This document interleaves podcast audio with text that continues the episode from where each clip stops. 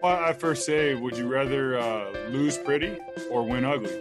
Uh, I think it tells you a lot about our team. Is this who we are offensively? We want to improve. We want to get better. We want to have rhythm. But ultimately, in the NFL, it's about winning games. Foles looking to the end zone. He throws, and the catch is made for a touchdown by the rookie out of Notre Dame, Cole Kmet. His second reception of the season, his first score. Bridgewater on third down in trouble. Down he goes. Sacked the 12-yard line, Khalil Mack. It's Foles on the sneak. He's in. Touchdown, Chicago. Bridgewater on first down. Throws it. It's picked off.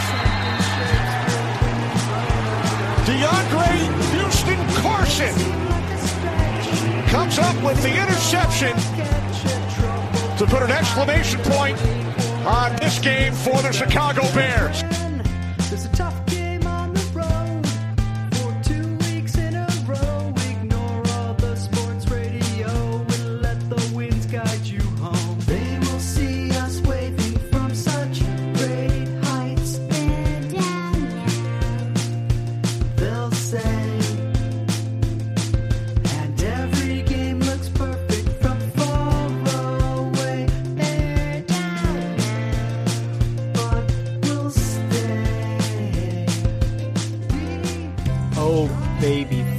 One, the greatest five and one NFL team in the history of life. That is our Chicago Bears, tops in the NFC North and beyond. We cannot wait to get into the victory that made them five and one this weekend at Carolina and preview this week's game against the LA Rams. We will give you gambling angles. We will give you fantasy football angles. We will give you a whole lot of things, including the return of the Big Ten Minute. Here comes some Big Ten football that we can all talk about and get into. Plus, Fans and Eggs visits Mexico. Oh my god, that's going to be amazing. Plus, much, much more this week at Zerdogs. Zero doinks. Zero doinks.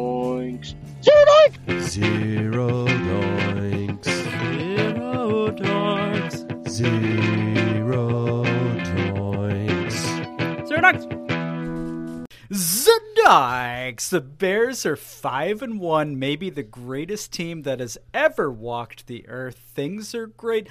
Drink tastes better. Food tastes delicious. Dan Doinks, how are you? COVID must be gone because the Bears are good.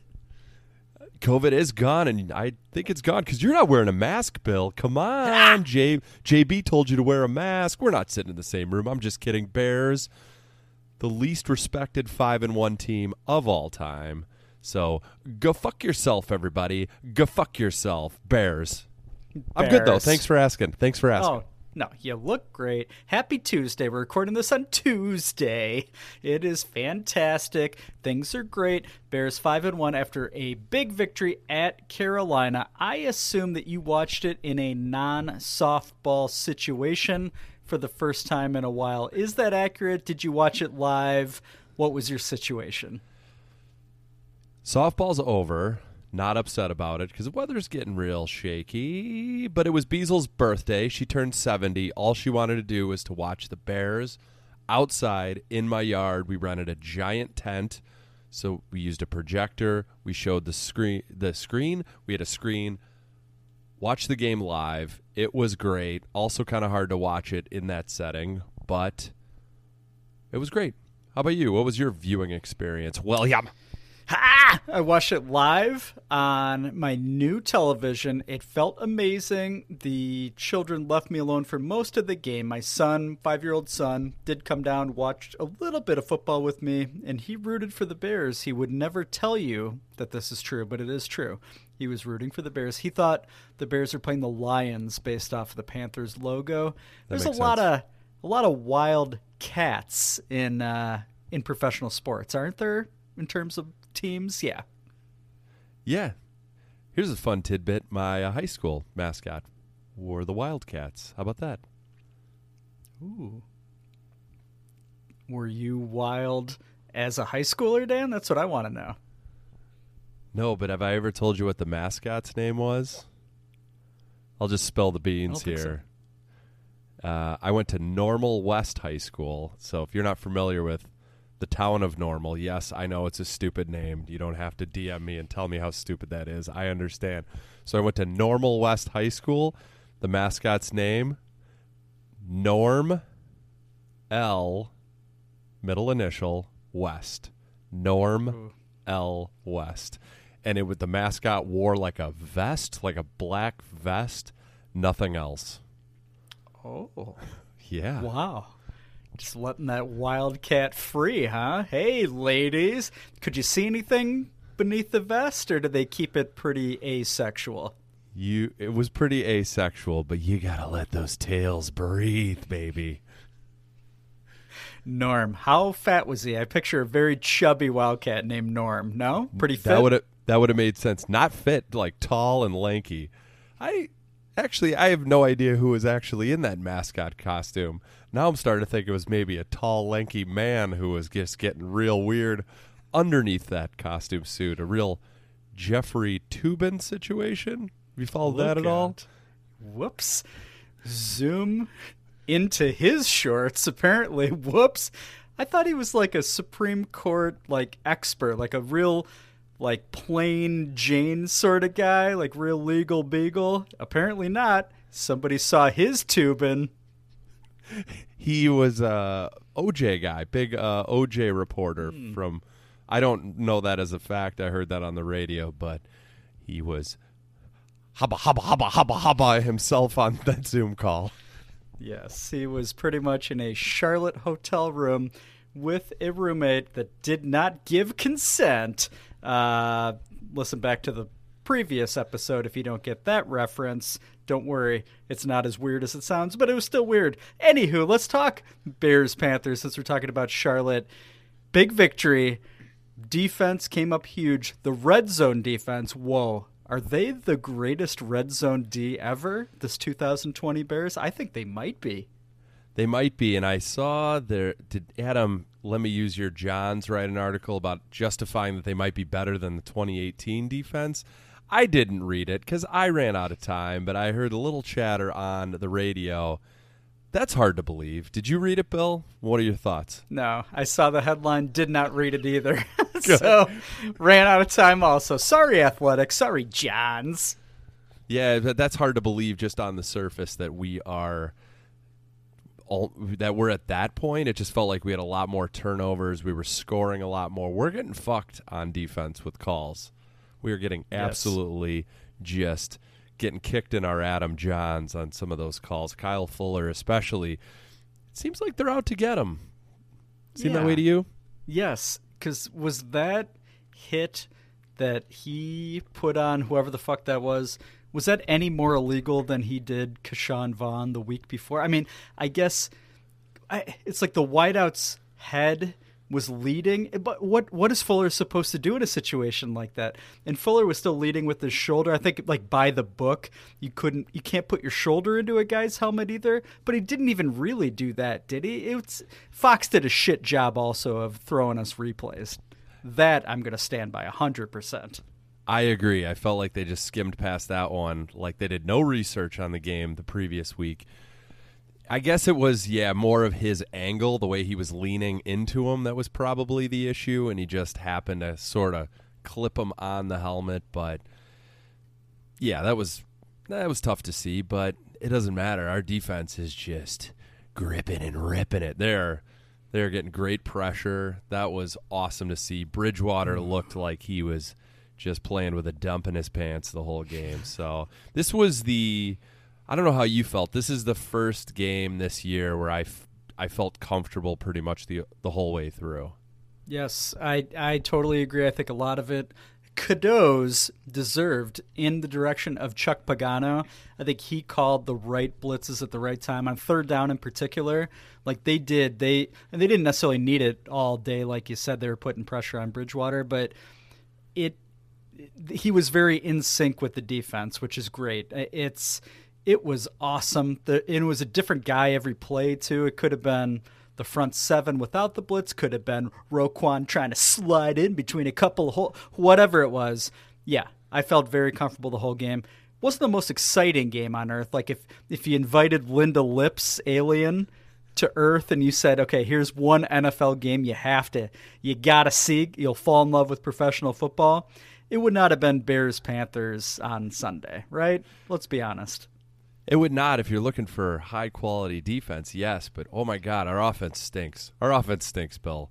And it, you know, it's that was the only thing I felt comfortable about. I mean, we were going against, you know, Brady was maybe going to get a drive at the end. Just it just felt that Bridgewater, he ended it quickly at the game end of the game there with that quick interception. Thank God. I mean, that would have been tight butthole time, but uh, and that was a terrible throw. But he was he was playing scared. He was throwing scared. It made me feel a little better, I guess, that he's not on our team. But if our offense could fucking produce and just score like three touchdowns on their own, we'd be unstoppable. And I don't think that's that's not too much to ask, right? Just just be competent out there, and they are so far from that, so far from that. They are. They're like bottom four or five in the league in points per games thus far through six weeks. Not great. Let's talk about one of those touchdowns. Cole Kmet. Hey, he's alive.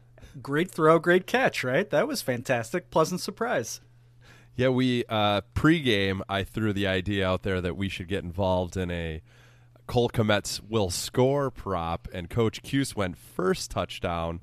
So when I couldn't tell from where I was watching who caught that ball for a while, it felt like everyone piled on him, and I just said, "Oh, that's that's got to be Kmet. That's got to be Kmet." And I just said that almost as a joke because I thought there's no way that was going to be him, and it fucking was. It was beautiful. It was beautiful. It was good to see him get get going a little. I mean, it's not like there was a whole lot to follow it, but after seeing Demetrius Harris uh, with hands made of absolute stone, maybe we don't need him out there anymore. He could block a little bit, I guess, but let's get Cole Kmet those passes.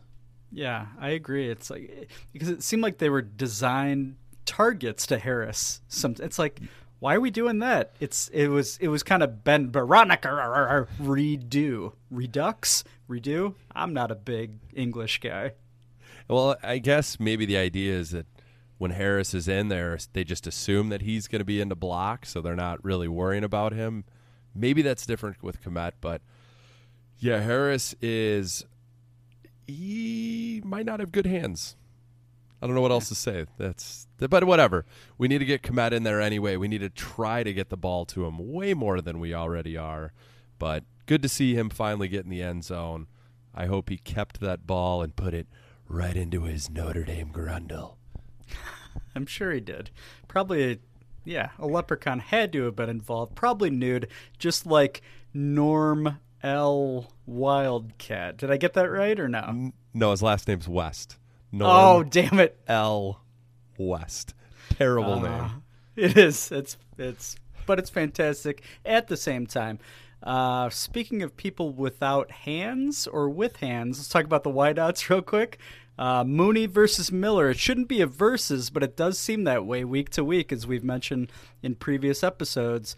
Mooney had a pretty good day. He had one slip right through his hands, although he made up for it later, preventing uh, an interception. Your guy and all of our guys, Anthony Miller, turned a first down into a fourth down, and he seems to be losing snaps by the week. Thoughts? Do you have the actual number of snaps that they played those two? I don't either. I, I think they're don't. generally out there at the same time, right? Aren't we generally with three wide receivers? So Yeah, seems right. yeah, Miller Miller just he's he seems a little lost, and that's that's unfortunate. But to Mooney's, you know, does it seem like he's sailing a lot of balls to Mooney? He's not hitting Mooney at all. It feels like a lot of them are Yeah. real high. So Real high, yes. Yeah, why is that? Do you think is that on Mooney? It's is that on Foles? It seems very specific to him. Everything is way high up top, and I don't, I don't get it. And it's and it's one of those like, oh, should he have caught that? Or it just a lot of those could just be better throws. I don't put those on Mooney. It Yeah. seems like he's in an open spot, and Foles is sailing it on him. Does he think he's like three inches taller? Is that a problem with his pe- with his penis? It's it, it probably yeah he's a, a big inch guy as we all know big Nick Dick big, big Nick Dick I think it is called him. Uh, it's a very Taylor Gabriel 2019 thing, isn't it? Where Mitch was Yes. overthrowing Gabriel, where it's like the throw is online and then it sails super high as if Taylor Gabriel's six six. It does seem similar with Mooney. I don't think Mooney's that short, but he's certainly not as tall as like A Rob. But come on, Nick, give him the ball where he can do something with it, buddy. Yeah, and Foles is still he's still missing guys. He's not missing guys as bad as Mitch. He's still he's he's he's more consistent than Mitch, but he's missing guys. I mean, he's not he's not, you know, Philadelphia Eagles winning the Super Bowl Nick Foles that we are hoping will show up. But he oh boy, he's not getting a lot of help in front of him with that O line. Oh, they are uh are they the worst in they're not the worst in the league, are they? They got to be close. Yeah, I don't know, but it's a little ugly. Definitely hurts even more not having James Daniels. Yeah, the still picture you sent to me that I think was roaming around Twitter a little bit was like there's like four Panthers pretty much surrounding Foles, and the Bears O line was like, eh, Chasing them. Fine. They were- right? Yeah, yeah, not great. And that was the terrible interception after there was like those three straight. We were the second of three straight turnovers there. Do I have that right? Am I remembering that right? Panthers turned it over. We'll go we it. gave it right back to them. But that was the terrible Foles throw, which in the moment, even watched it back, I was like, man, that was such an awful throw. But now I kind of get it because it's almost like the line let the D line through like it would have been the greatest screenplay ever, except it wasn't a design screenplay at all. So he just completely panicked because he didn't want to die and just threw it. Just a terrible pass. But Yeah, that's oh, oh boy, that O line, the, the the screen grab I sent you was something someone from Twitter who took that picture and said. I don't. I, I honestly can't see why Le'Veon Bell didn't want to play here in the Yeah. very sarcastic tone, and I loved it.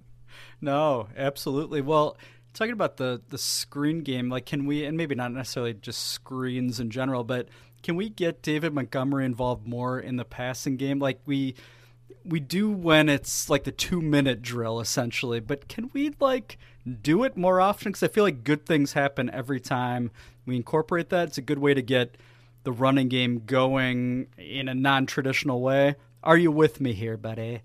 I'm hundred percent with you. This if if we have an old line that's dog shit and you need to get guys out in space quickly, Monty is your best. He's your go-to guy, and that's where Tarik Cohen would have thrived in those spots, I guess.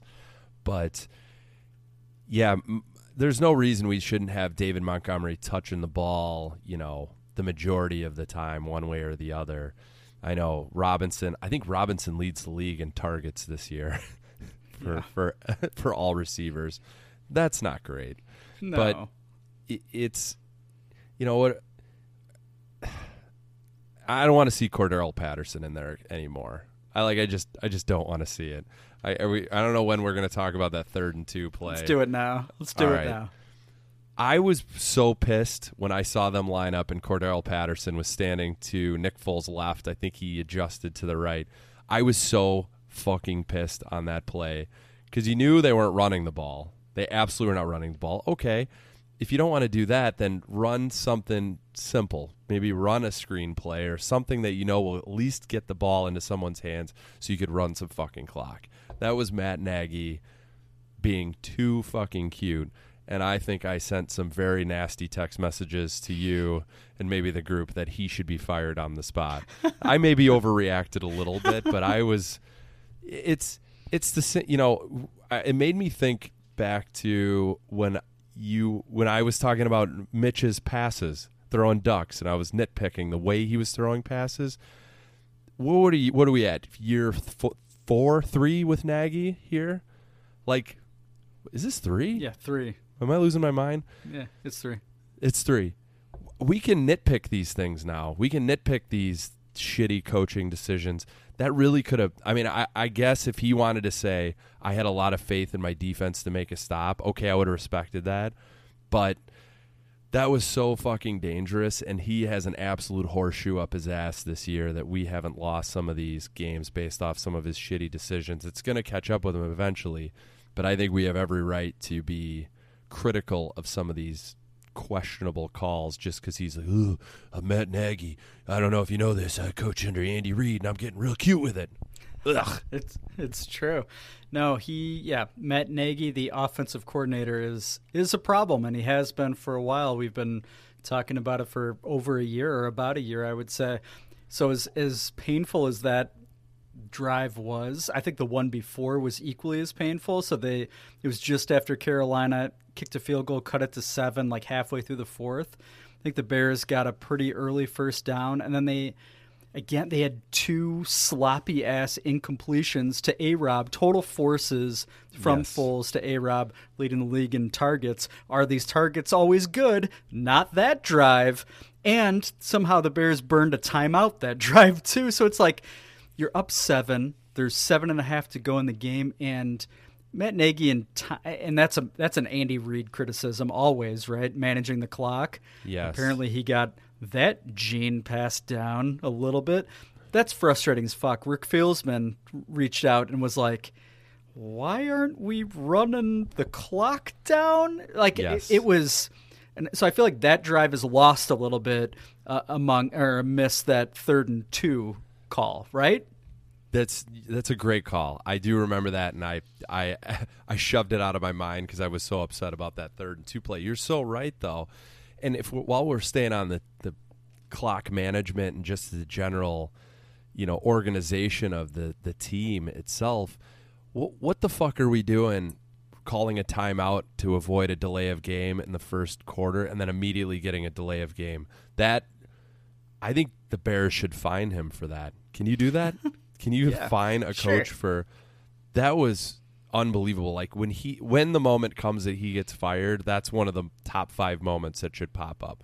And that also goes along the same lines the Bears had on defense. They had 12 men on the field twice within like a few plays. In what one the fuck is series. that? So that's Yes. got to fall that's got to fall on somebody. One was Yes. a, one shitty coaching sce- scenario that should never happen. That's pee-wee shit on offense, and then it uh, happens on defense as well. That should never happen, and that falls on the head coach because that's just being undisciplined.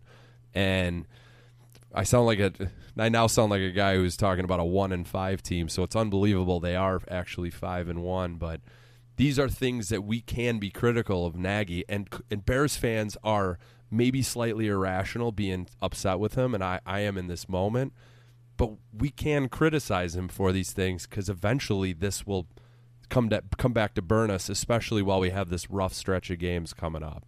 Yeah, no, you gotta you gotta clean that shit up. I mean, I, the good news is there's there's obvious things that can be fixed, but it's a but I feel like these are things that have been around since 2019 that did burn us a bit last year, and like you said, at some point, some team is going to take full advantage of that. They just have they just haven't so far the first six games, and yeah, that defensive drive where we had two 12 men on the field penalties. There was also an offsides, and then that was also the the Jaylon Johnson uh, uh, pass interference that was very questionable. Did you Yes. feel? Yeah. Did you did you question that yourself when you were watching and after the replay? Horrible call, absolutely horrible call.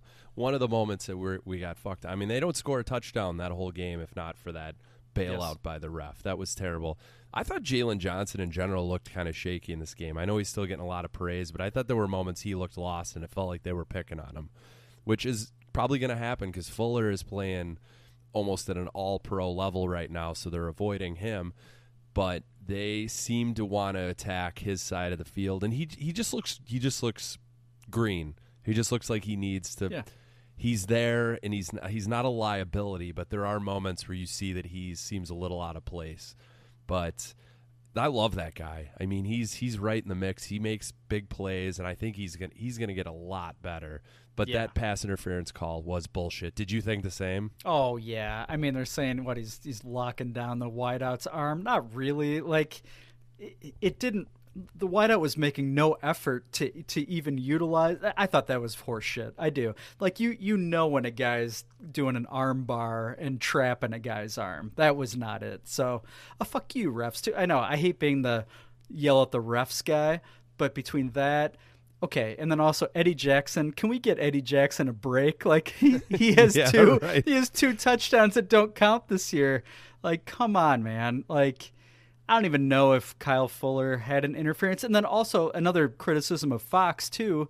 they did not really show if that ball was deflected. Like it, it got past Nichols, right? The first guy that was there, but then there was was it Mack or somebody else had his arm up, and you couldn't really tell because then they cut away, and the ball did che- seem to change flight like a little bit, but but we didn't know. Thanks Fox. Thanks Rupert Murdoch.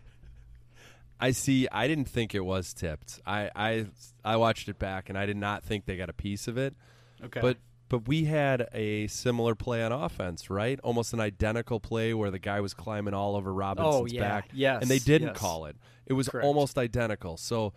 Yeah, like you, like you just said, we I we don't want to be collectively zero doinks doesn't want to con- consistently complain about the officiating, but we've had a lot of things that haven't gone our way, and thankfully it hasn't totally killed us yet. So no, thank you hopefully the refs get that shit cleaned up. And why can't we have? Why can't we use challenges on pass interference like that Jaylon Johnson play? I feel like.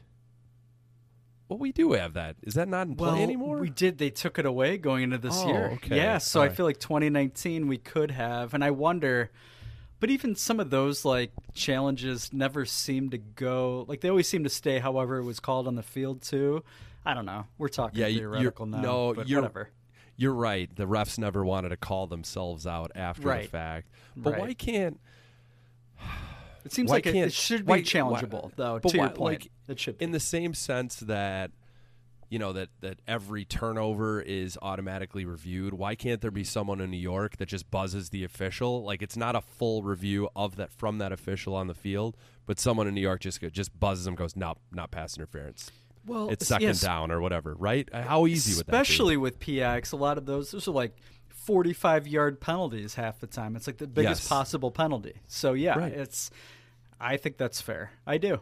Let's put let's call it the zero doinks petition. No, I don't know. Who do we need behind us? Grease Tank, probably Grease Tank. He is grease tank yeah for yeah, sure He's got a lot of juice. Help us out here, buddy. a lot of juice in that van and that mullet Oh yeah, great looking mullet. Um, before we go on to other things, Cairo Santos, wow, fifty-five yarder, holy shit!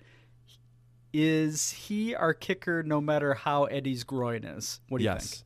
Yes not not a doubt he's our kicker he could have hit that one from 70 he crushed that ball it, there was never a doubt he's earned that top spot i, I see no reason to bring eddie pennyhatto back It's true. Yeah, keep him on the not the COVID list or whatever, like the practice squad IR spot that he's got. Just keep him there. Keep him warm, just in case Cairo gets hurt again. And you know what? I got to call myself out. I absolutely was burying Santos going into this year, looking at his like recent career stats, thinking Ryan Pace, Matt Nagy. Why do you love this guy so much? He hasn't played well in like four years. I apologize. He's great. That's on me. he's great but we're bears fans he's he's gonna miss one extra point and we're gonna be like burn it down burn it all to the ground it's over so just wait just wait but i i i feel real good i mean would would he be a golden cock recipient this week Perfect i don't know segue. Perfect segue be- before we talk a little more big picture. So, Cornish Hen Player of the Week candidates. You have to break a tie again, Dan. There's a Oh. lot of real smarmy, awesome, sarcastic comments.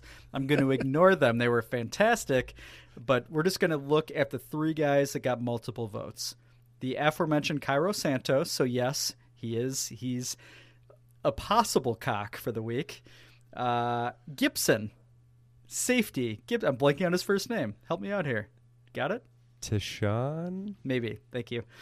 And uh, Houston Carson getting the game winning interception one week after he made a fantastic play to preserve the win against the Bucks. All right. You can break the tie. Those are your top three. Which way you going, buddy? You let me break these i want you to break this one this nope. week Nope. I knew No? about him going in, so we can't. I'm biased. Okay. I need an unbiased ear.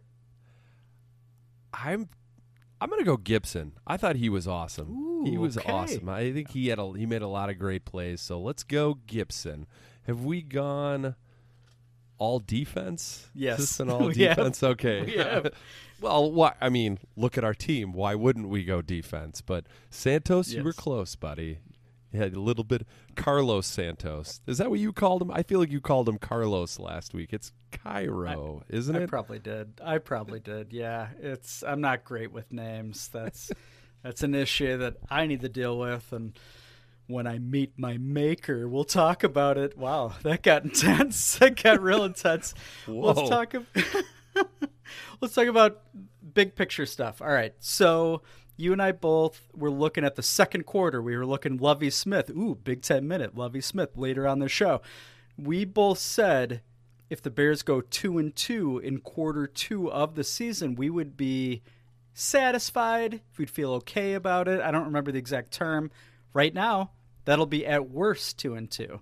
But the Bears have to go at the Rams this Monday night, as we'll talk about in the next segment, and then they host the Saints. Would you still feel good if they lost the next two and we're five and three heading to the last half of the year? Or have expectations changed for Dan Doinks?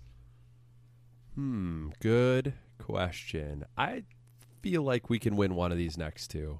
I don't really know which one, but I feel like we can definitely steal one of these next two games. I know we're we'll talk about it. We're fairly big dogs this week, but against the Saints, that's a home game. Remind me, that's that's Yes, a home, home. game. Okay. I don't know. Both of those teams seem to have flaws as well, just like us. Not not quite to the extent of our shitty offense and we're I keep being t- told by Nagy and Foles that it's going to get better. Um, I'd like to see it, guys. I'd like to see it. So I think we win one of the next two. I'd be all right with that. Even if we lose the next two, we're still in the mix. I mean, we we'll, yeah. we'll be all right. But uh, where are you leaning? Yeah, no, I, I fully expect us to win one of the next two and be six and two halfway through the year. And I was looking at the the final eight as well. So we'll rattle these off real quick. At Tennessee versus the Vikings, at Green Bay versus the Lions, versus the Texans, at the Vikings, at Jags versus the Packers. I anticipate that we'll be favorites in like half of those games. Like I feel like out of the last 10, we're going to be favorites out of half of them, which would mean if everything goes to form, we'll be 10 and 6. I think 10 and 6 at this point is kind of a low bar. It would be okay. Like I feel like that's that's playoffs and maybe some things even out from things that we got away with these first 6 weeks, right? But if we're 10 and 6, I feel like we left a little meat on the bone. I'm with. Have you seen that video? By the way, I feel like it's popped just popped up recently of the guy who's cooked a chicken leg and he takes the bone and just shakes it and all the meat falls off. No. Oh, No, I it looks not. so delicious. I don't know why that made me think of that. Uh, ten wins, ten wins feels about right. Just just rattling off the rest of the games. I mean, the Titans look awesome. We should beat the shit out of the Vikings, Lions, Packers. Who knows? I mean, yikes, they didn't look too good after the la- the first few minutes of that game on Sunday. But yeah, Jags, Texans, geesh, gross, just gross. Winnable. Big time Winnable. right? So Yeah, uh, yeah. and I think what what are we? If we get to nine wins, we're gonna make the playoffs, right? I would think. That's pretty likely. And that would be a disappointment if it's only nine at this point, since Ah. after six games. I would think so, and I know we're getting a ton of disrespect, so I don't want to pile on. But man, that offense needs to needs to get better. You've been telling us, do it. I know I just said that. I'm saying it again. But we can't rely on our defense all year long to to win every fucking game. So, yeah, I love it. Let's go offense. And speaking of big picture offense, too, I think we can agree that Matt Nagy's a great head coach. I think we can also all agree that his offensive coordination, as it were, leaves a lot to be desired three years in almost, right? So we were saying, okay, then what the hell do you do? We were making fun of Bill Lazor, I think was it last episode, maybe two episodes ago. Yep. So what else do you do? So I did a little deep dive into Joe DeFilippo as, as an option for a play caller. Okay, All right, yeah, give it to he, me. he has called plays three times in his career. The first one, I think we can all agree to toss this in the garbage. 2011 was San Jose State. Probably not that relevant. I think we might be able to agree. Although, Wik- on Wikipedia, they bragged that they rose 32 spots nationally on offense. Congrats, I guess. Yeah, I need to know from where to where, but Right. Yeah, Yeah, that's why what I was thinking. Yeah, they were not specific at all regarding from where to where. Uh, okay, two times in the pros he has called plays, as far as I could tell. 2018 with the Vikings, he was their play caller. He was fired after 13 games. So that was our playoff year. uh, that seems kind of Stefanski t- quick. Yeah, Stefanski exactly. took over, right? I remember Stefanski that. took over. Yeah. So, do we give credit that Stefanski was a can't miss guy now that he's in Cleveland, or do we say Joe DeFilippo, you should have been fired no matter what? Hard to say. I blame Kirk Cousins. I just like blaming him for everything. Yes, agreed. But Stefanski seems the wheels seem to be falling off in Cleveland now, so he just might True. be bad as well. They Yeah, might be dealing with their true. own Matt Nagy there. Good point. Good point. Um, 2019, Joe DeFilippo also a play caller, this time for the Jacksonville Jaguars. He lasted the full year, so let's give him that. They were 26 in points per game. The Bears were, I believe they were 27th last year. So a little better than the Bears. Uh, I don't know. He got fired also, and obvi- obviously because he's available, was available in January, and we scooped him up. Is this a better option than Matt Nagy or Bill Lazor to call plays? Is my question to you. I like the idea that you're just going to highlight a Bears co- offensive coach every week, and with the idea of should he be calling plays because we haven't landed on one yet. No, DeFilippo, Di Filippo. What? How do you say his name? I think I might have fucked it up. Filippo- I I have done a don't- I honestly don't know. Santos thing. Okay. He, yeah, I'm not. I'm not feeling confident that he should be involved in play calling if he's not already. Yeah, we just stick with Nagy at this point. I find myself being a little more sympathetic towards Nagy and what he has to deal with with the offensive line at this point. I mean, it's hard to run an offense when you have no ability to run the ball. I mean, when your O line's getting pushed back, if they're even touching somebody, they're getting pushed back two yards mm. every play. so it's a little tough to sort of weasel your way into like an, an into a good offense. But the shit he's calling isn't working either, so he's not totally off the hook.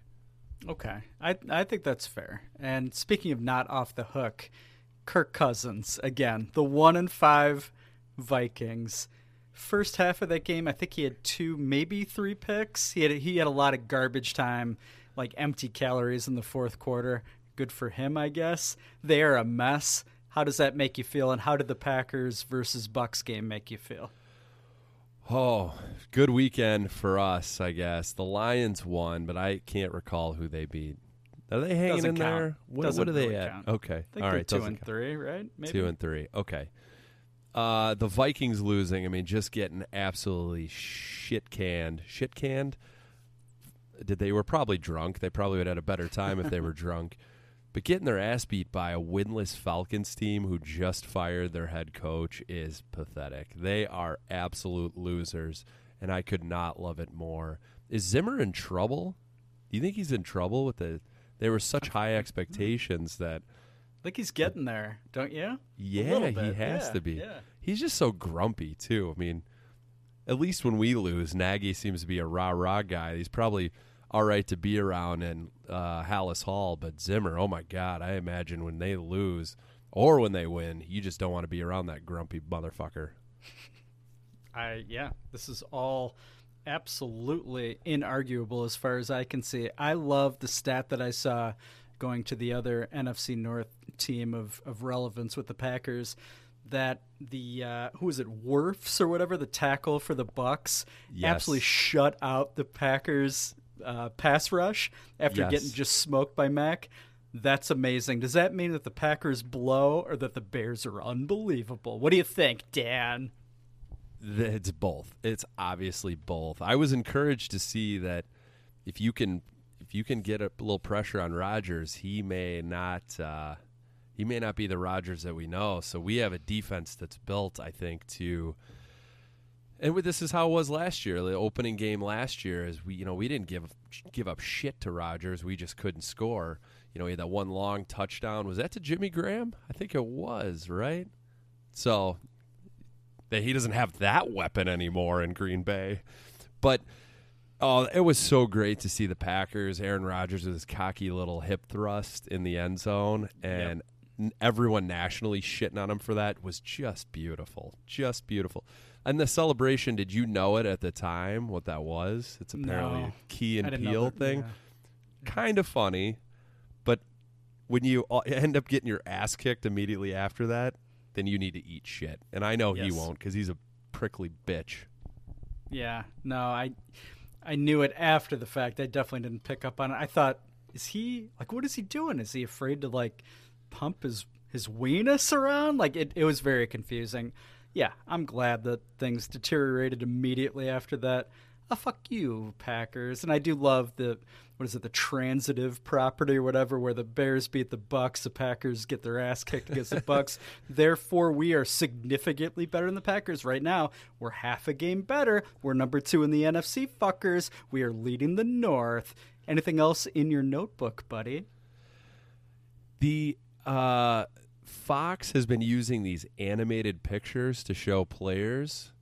They don't. They're terrible. Do they bother you as much as they bother me? I'm pr- I'm pro animation, but not like this doesn't work because, like you said, like there was one of uh, Gronkowski didn't look anything like him at all, so that bothers me. If it's accurate, fine, that's great. It's not working for them. It's not working. There was, I think, Mike Davis had one, and he looked to be about seven hundred pounds in the picture, because I because he scored the only touchdown, and they flashed up the animation. I was like, who in the fuck was that? Was that Orlando Pace? Who was that that just scored? They are horrible. And there was one, I think, the Cowboys game. Was it Cowboys? And they showed Andy Dalton. Does that sound right? Did they play? No, they played Maybe. Sunday night. I, I don't know. Mm, But I don't know. there was another really bad one that I was like, "Who the fuck is this? These are terrible." No, I hate them. I don't know if that's their that's to substitute for not being able to like take pictures in person. So like, let's get a five year old child to do these drawings of these players from a football card we got from 2017. They're fucking terrible. I hate them. They really bother me. do better, Fox. You know, get a real animator. Call up Lamont Doinks, man. He'll do it for you. He's got skills. Come on. Come on, Fox. Let's go. Joe Buck and Troy Aikman bitching about flyovers. That was that a real controversy? I heard about it this morning on the radio. Is that a real thing? I've I, it is seems to be a, it seems like people are trying to make it a thing. Who are they making fun of? Like I know. That's the who's upset? I don't know. I think people are mad to be mad, right?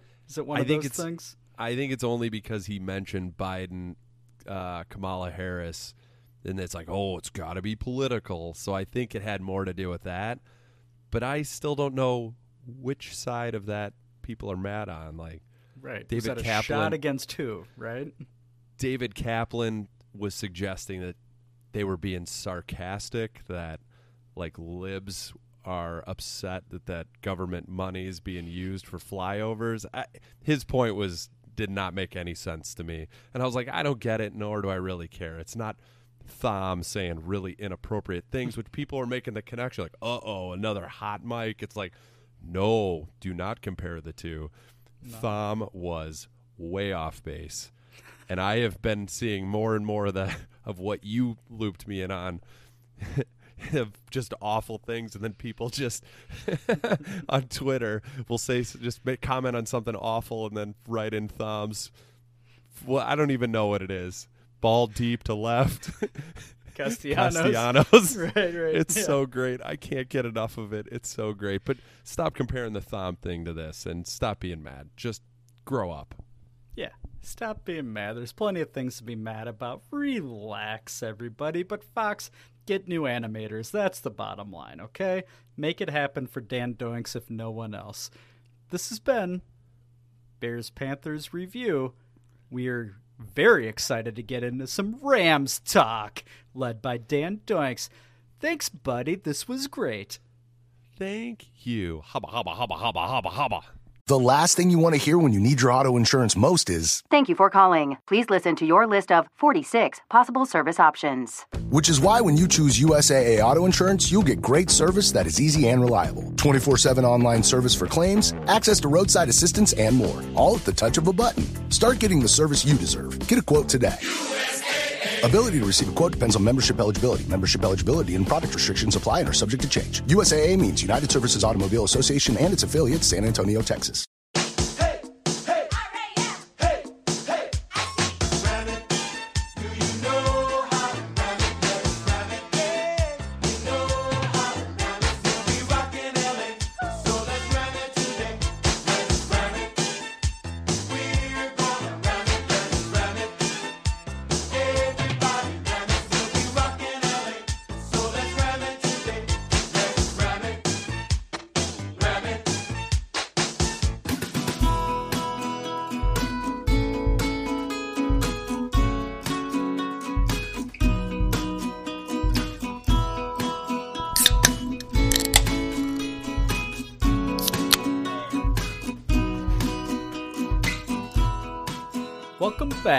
Zero Doinks big Monday night game. This spoiler alert Monday against the Los Angeles Rams visiting a new stadium in a beautiful city. I think haven't been there in a while.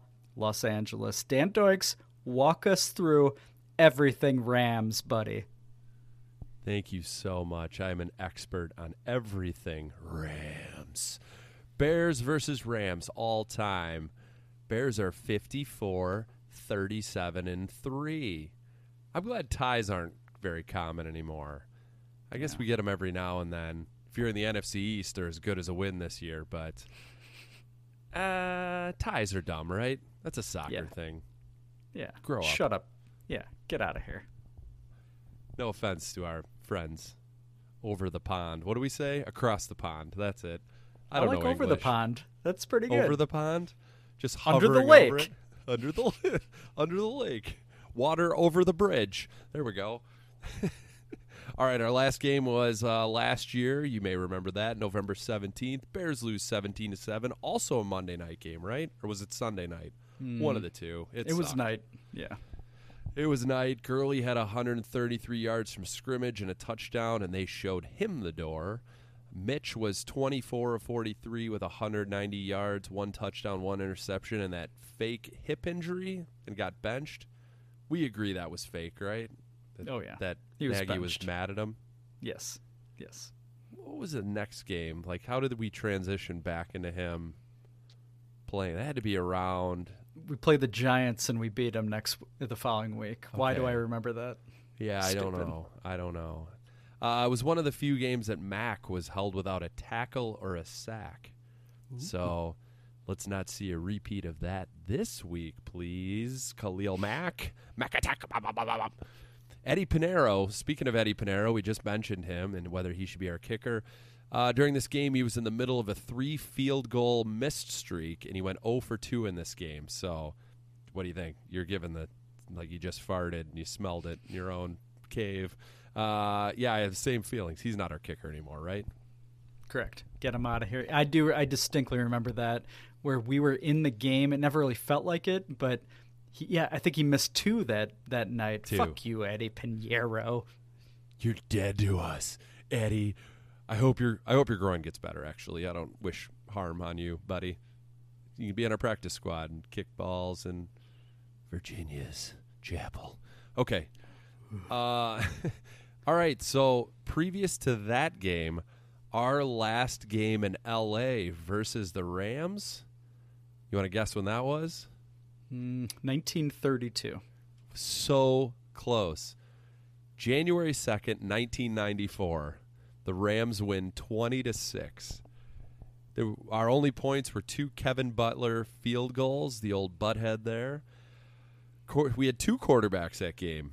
Peter Tom Willis was 4 of 11 for 33 yards and one interception. Mm. Jim Harbaugh came in the game. He was 9 of 10 for 62 yards and got sacked 3 times. How about Wow, that? how times have changed for the How Bears offense. Times have changed. Well, The Bears' rushing attack was led by Tim Worley, who led with 51 yards rushing. Jerome Bettis had 39 rushes. 39 times he carried the ball for 146 yards and one touchdown. Too many. Too many So- yards. Too way too many yards.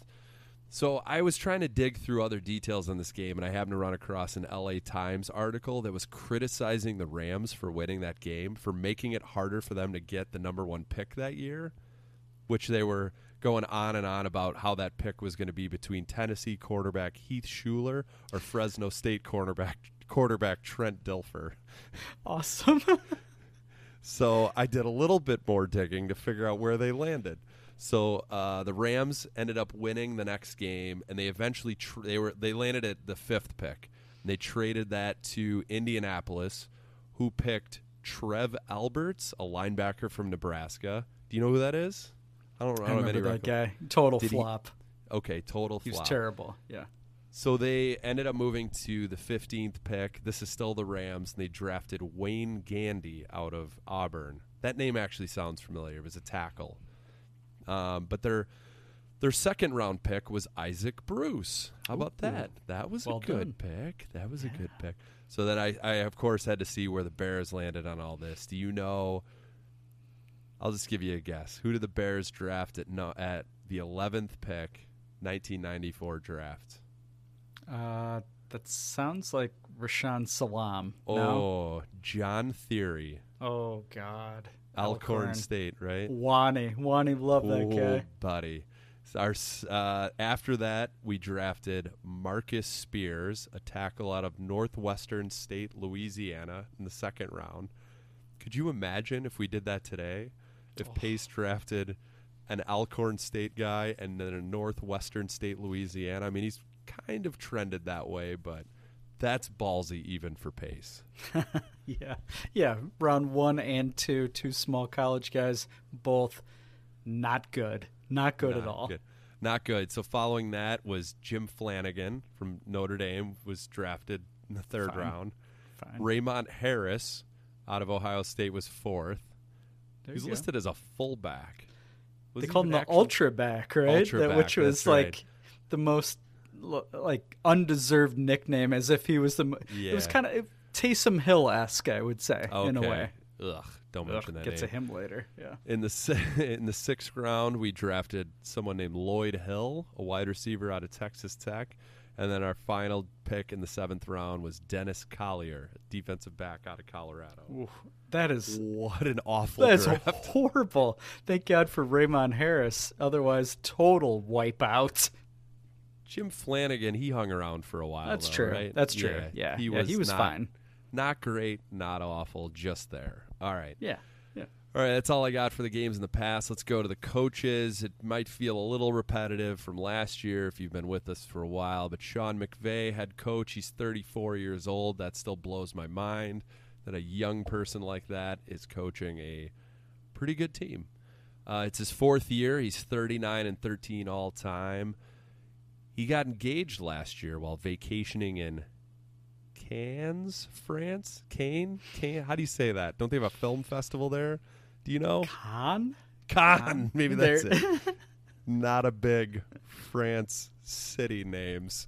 Uh, but he he got he got engaged with his girlfriend Veronica Koy Kolm Kolm. She's a Ukrainian model, and they met in D.C. when he was an assistant coach with the Washington football team.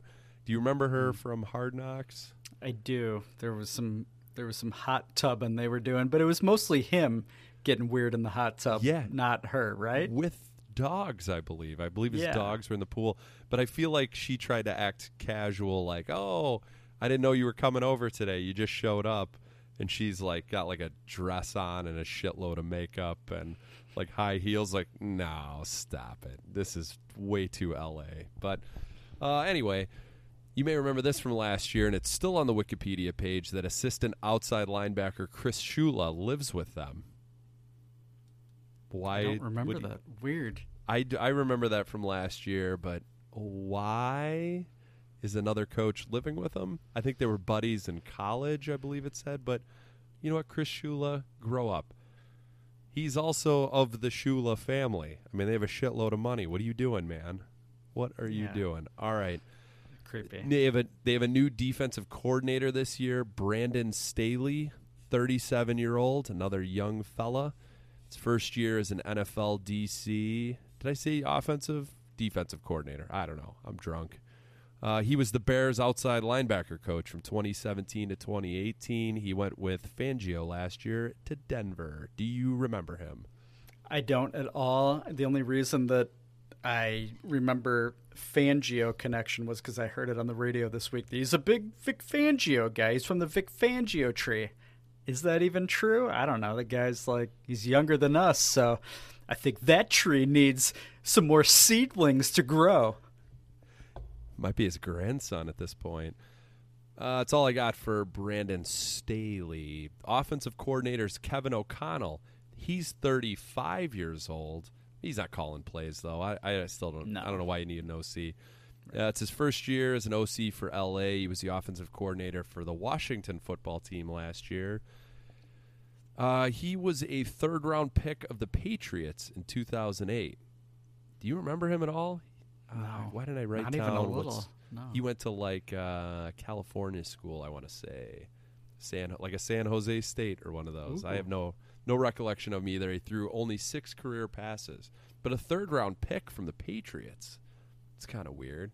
That's a waste. What are you guys A doing? What are you doing there, Belichick? Only other note is his dad was an FBI agent. How about that? Wonder what type of crimes he found out about. And it- is this might sound bad, but whenever I see uh, any talk about FBI, I think of like spring break T-shirts that would say like FBI, female body inspector. You remember those? Oh boy, oh boy, yeah. The big Bloomington normal thing I. Norm L. West would pop that under his vest every time he would show up to a women's volleyball game. Things are getting weird Central Illinois. All right, Norm, I hope you're in prison. Okay, special teams coordinator is an old fella. We're out of 30 year olds, apparently. John Bonamego. He's 57 years old, but in his picture on the website, he looks to be closer to 77. It's his first year as the special teams coordinator for the Rams. He was with the Lions last year. Hmm. So, okay. okay, they used to have the dude that was the son of the old Giants coach, that real skinny guy. Remember they called him Bones, and he loved doing like fake punts. What the fuck was his hmm. name? Oh God, not a big research guy. Help us out here, guys. Too bad it's not a live show. You might be able to actually help us. Fassel, Jim oh, Fassel's Jim kid. Fassel. No, Yeah. Yes. Wonder what happened to him. I'm gonna look it up. I thought he Oh, was yeah, supposed to be the- like a really good. Yeah, You're right. supposed to be a You're good right. special I forgot teams about guy. that. I don't know where he is. He might be dead. You're right. I'll look it up. Okay. Okay, so uh, our boy John here, uh, his, he did have a previous stint with the Lions in 2013 to 2014. It was that was before he became the head coach at Central Michigan. But it, it noted in Wikipedia that while he was with the Lions with that first stint, he awarded something called Bono gear to players who stood out on special teams. He also handed out traveling trophies for every Lions victory to the special teams player who led categories like blocks, tackles, or being the first player down to cover kickoffs. How much do you think the Lions players hated getting Bono gear that they were then in charge of for an entire week? Yeah, that sucks. I'll, I'd like to know what those trophies look like. There, are they anything like the Cornish Hen Player of the Week? if so, that's a hell of an honor. No chance. That was probably a half lit sig. I don't know. You got any stats for us on uh, the fossil man? Yeah, John Bones Fassel. He, for whatever reason, took the more stable job question mark of being Mike McCarthy's special teams guy for the Cowboys. Ugh. Bad move. Bad Ew. move. Really bad move. Probably more money, but bad move. Well, it seems that after after last year that maybe they just cleaned house. It's all new coordinators, Mm, defensive, offensive, special teams. It's all first year guys with this Rams team. So maybe that's it. Uh, but you know who isn't a newcomer to the Rams? O line coach and run game coordinator Aaron Kromer. Oh God. Yeah, his son's still on the team too. You remember that? Zach Kromer. Yes. He's Yes. offensive quality control. Uh, so we talked at him at length last year, but I just wanted to uh, I just wanted to read here about some of his off-field issues. This is from a article that I pulled. I don't I don't remember what newspaper. I don't give a fuck. I'm not a real media member. Here we go.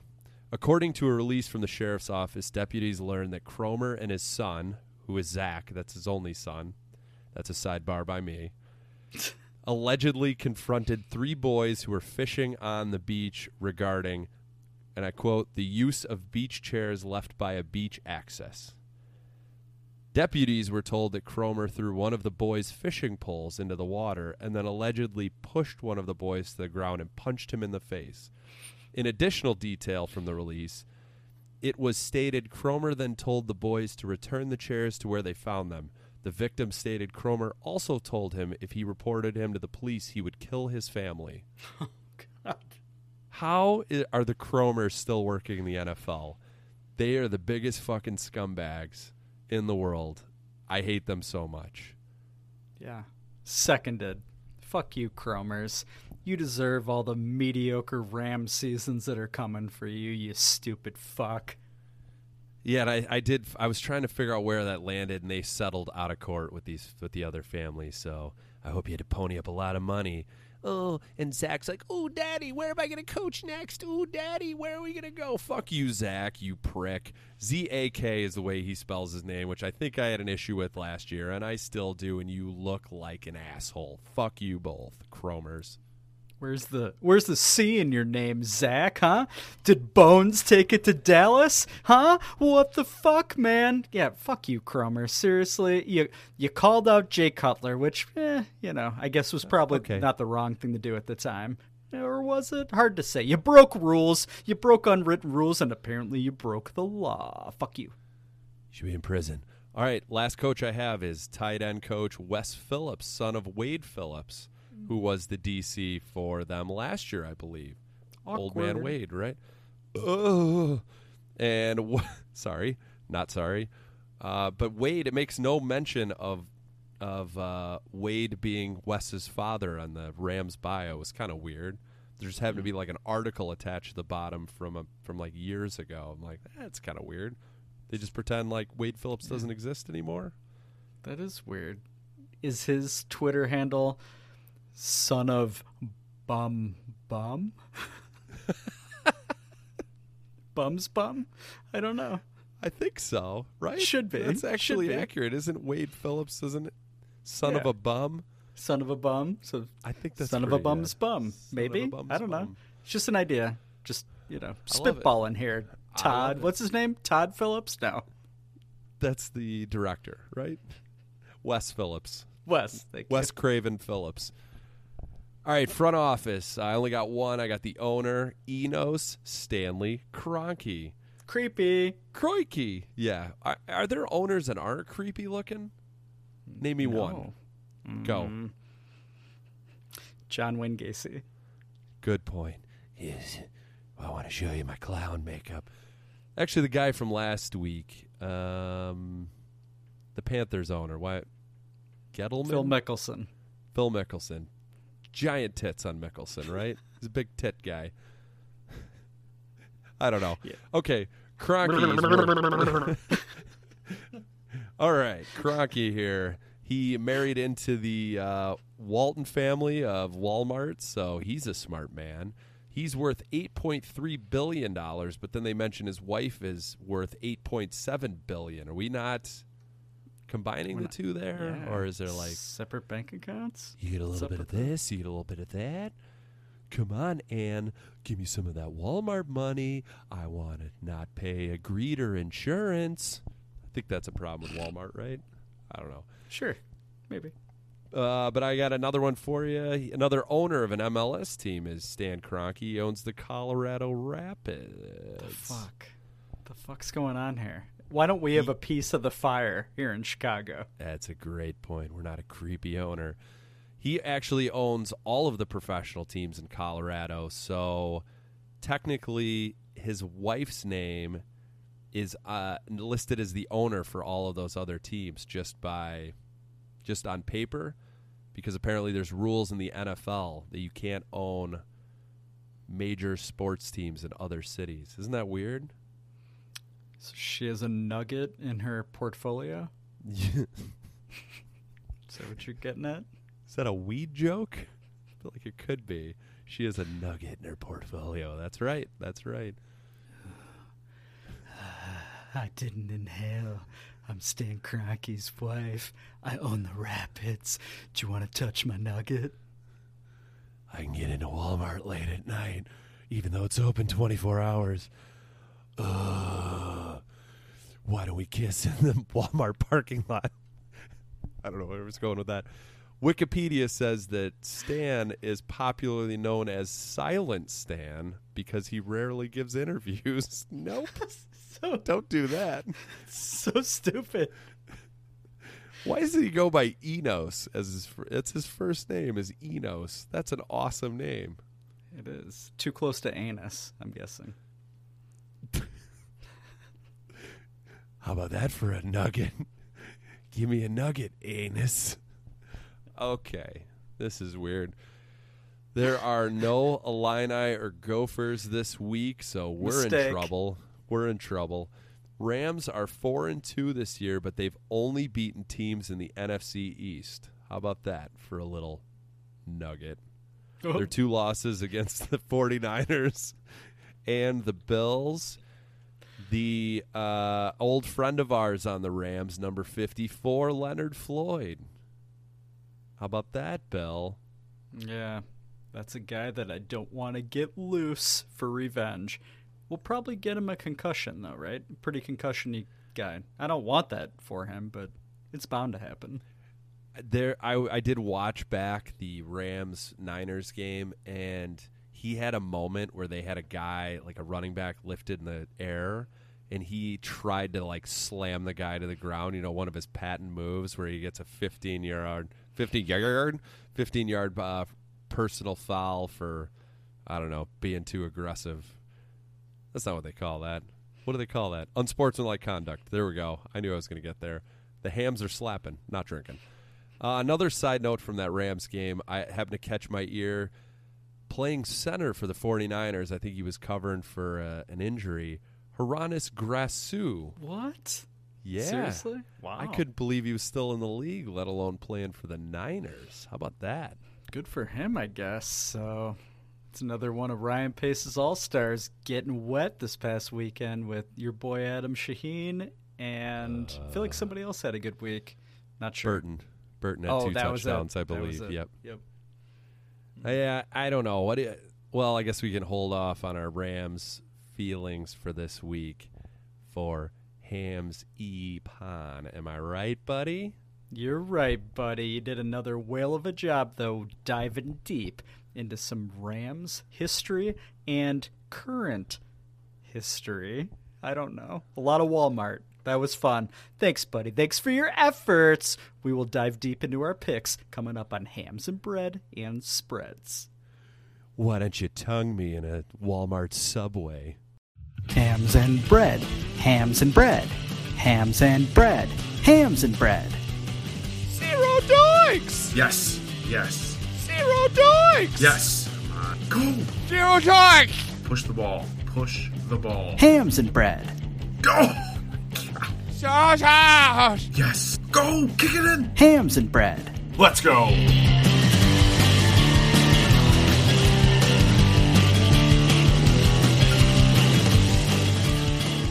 Hams and hams and bread.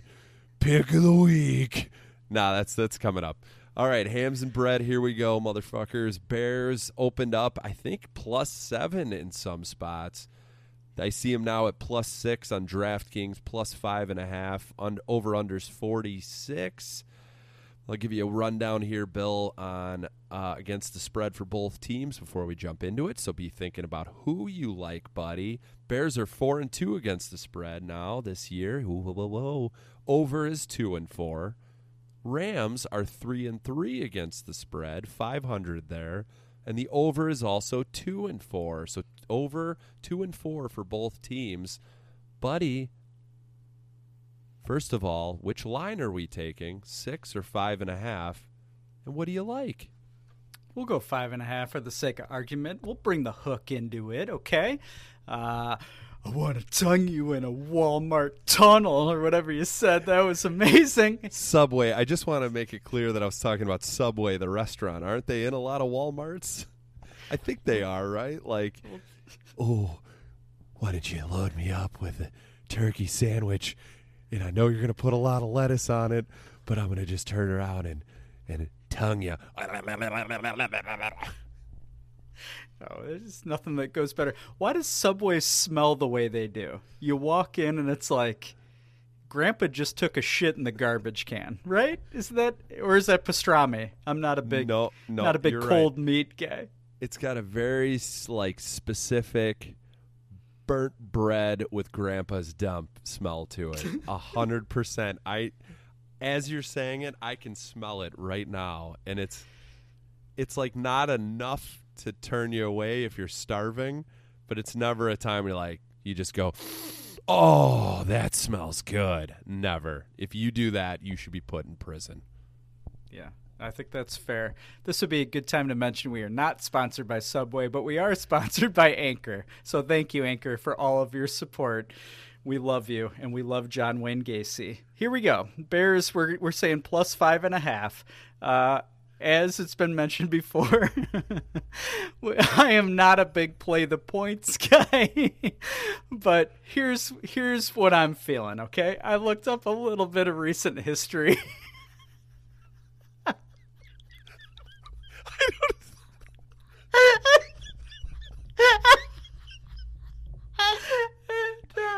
It was so it was so unnecessary for you to mention that we love.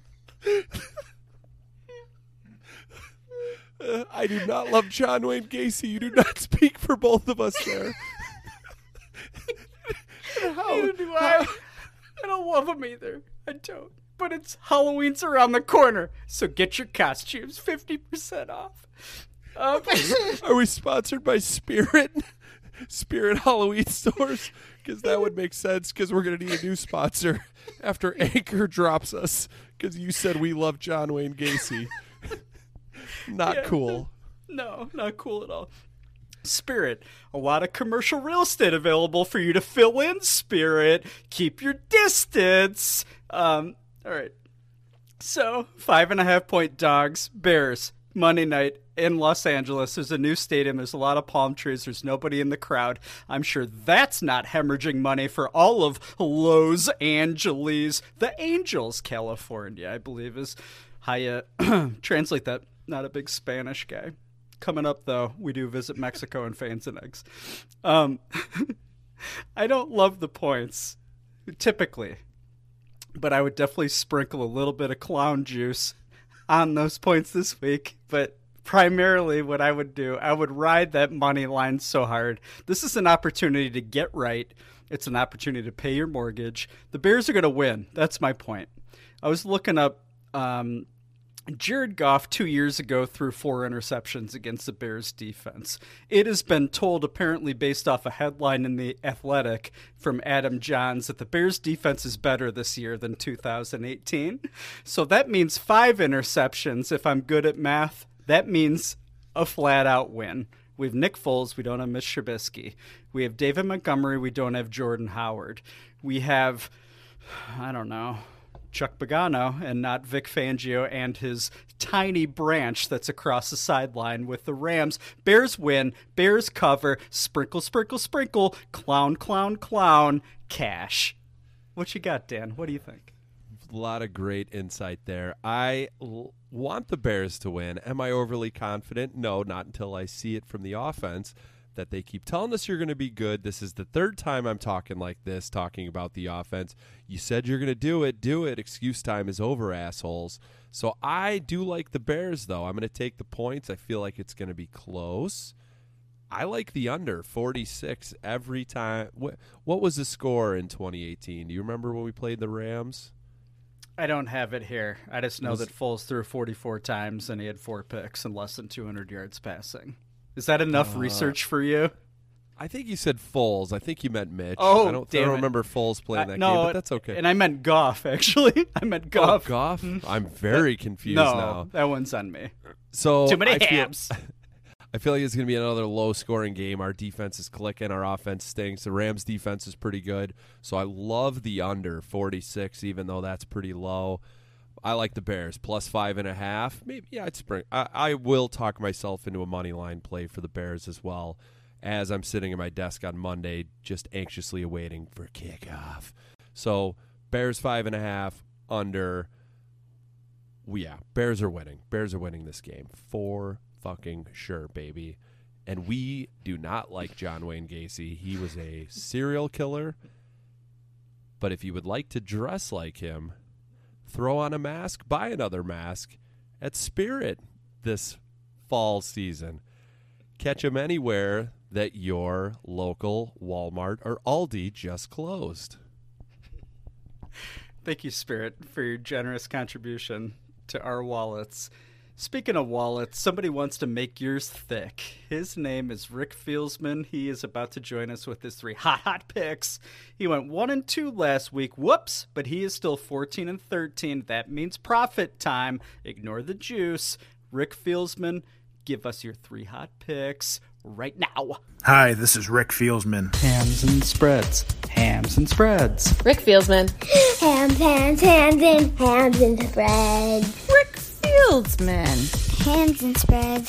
Hams and spreads. Rick Fieldsman. Hams and spreads. Our buddy Rick Fieldsman. Hams and spreads. Hams and spreads. Hams and spreads.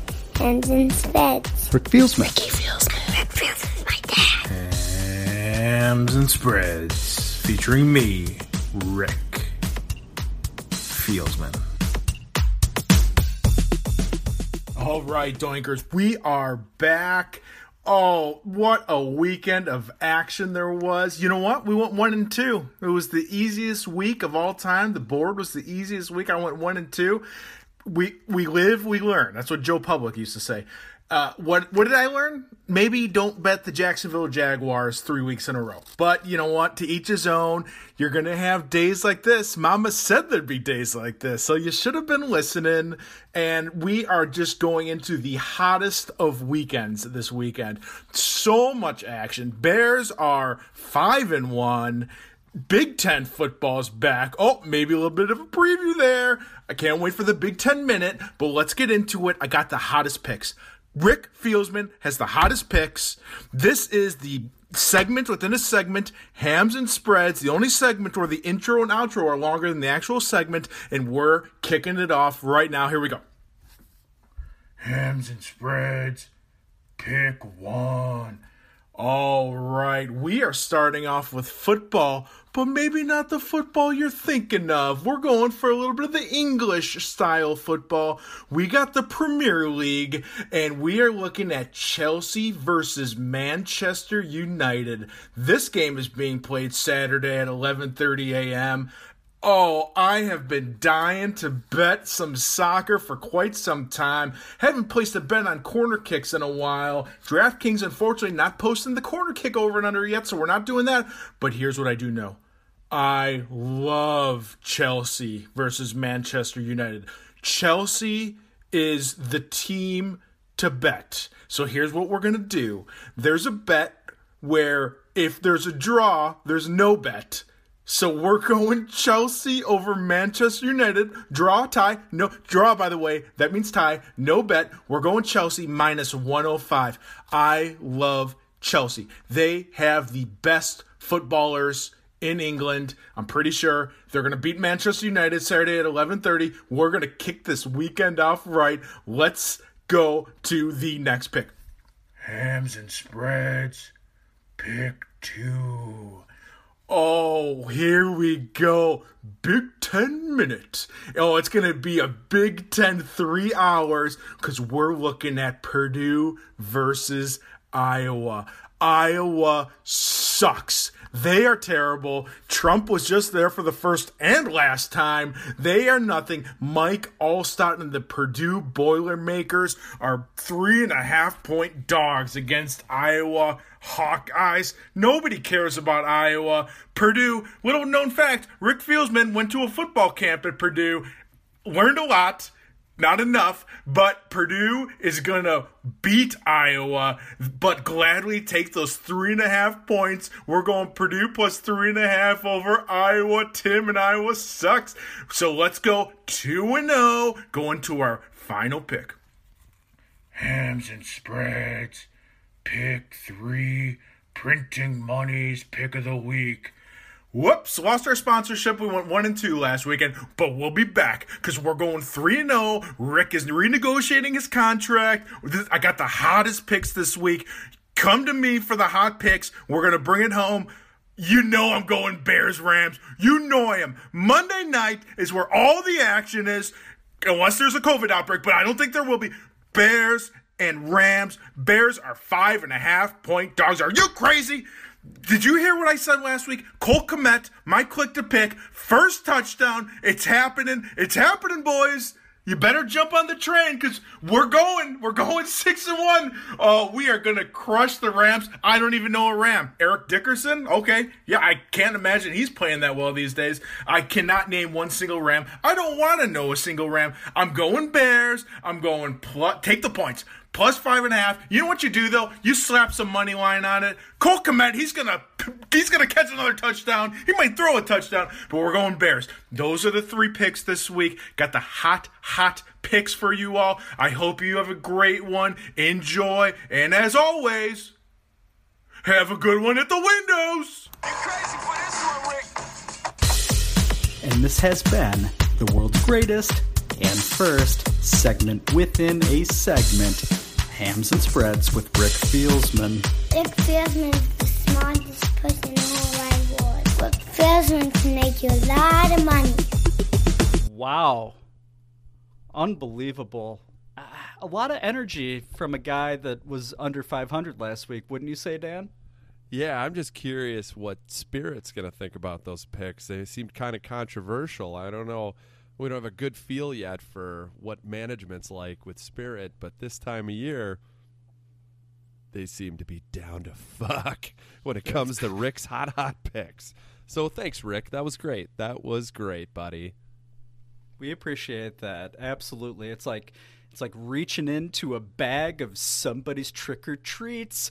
What's going to be at the bottom? I don't know. Is there a razor blade? Hard to say, but I feel like Rick's going to be I feel like he's going to be 3 and 0. I don't think there's going to be razor blades at the bottom of his Snickers. Bottom of a Snickers? That doesn't seem right. Not a good physics guy. Is that physics? Who am I talking to? You're only going to find hot, hot cash at the bottom of Rick's almond joys because he's feels like a nut. Sometimes he doesn't. What was that? Almond joys? Bound joys? Almond mounds? Nope. Yeah. I'm not a big candy guy, even though I'm a fat guy. I don't know a lot about candy.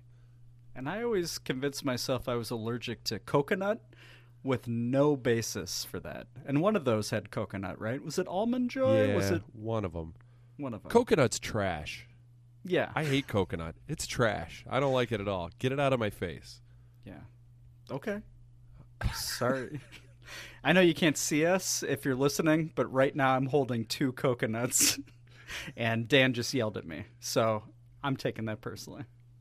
It's a coconut bra. Get it in spirit. It's true.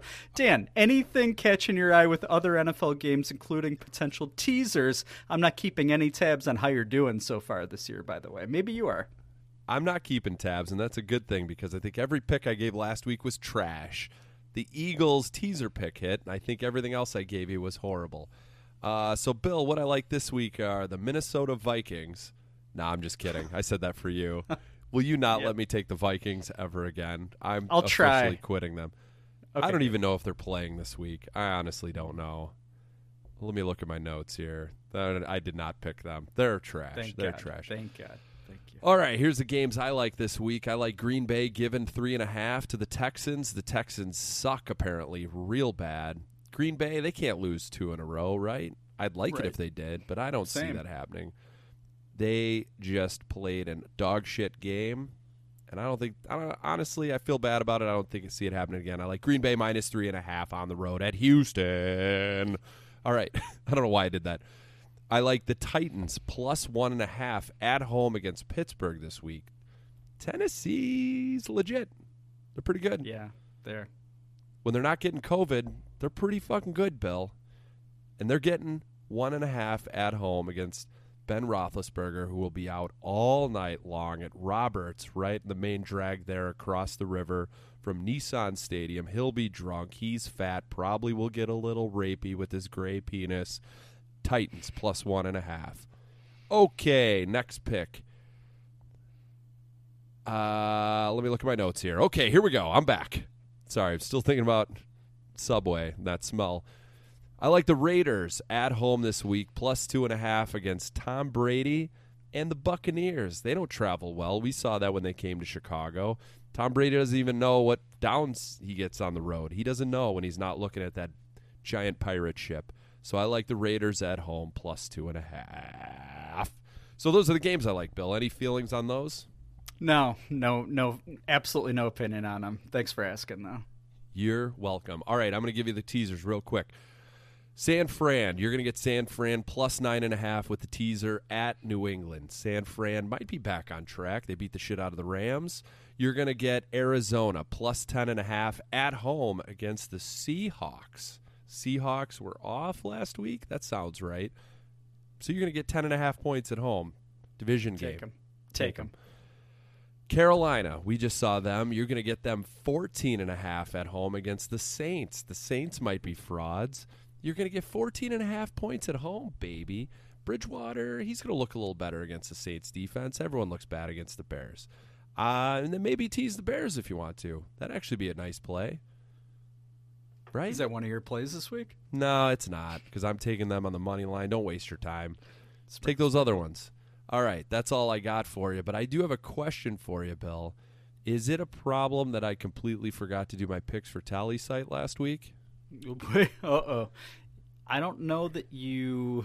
It's a good question. We are kind of sponsored by TallySite here. I feel like I feel like you won't get dinged though because they weren't wrong, right? I haven't looked yet. Not wrong. I don't know, but I apologize for that. Sorry, It's all on TallySite. it's all on percentages anyway, right? Yeah, exactly. So it's not a big deal, but I apologize, TallySite, and I apologize to you, Bill. I completely Mm. forgot. That's fine. It's absolutely fine. Last week's focus for gambling things was on Rick Fieldsman, as they should have been. But was that a mistake? Mr. One and Two. Can you flip it to two and one, Rick? Let's make it happen, buddy. This has been Hams and Bread with a little bit of hams and spreads, sponsored this week by Spirit. Thank you, Spirit. We appreciate it. Thank you so much, Spirit. Fuck you, John Wayne Gacy.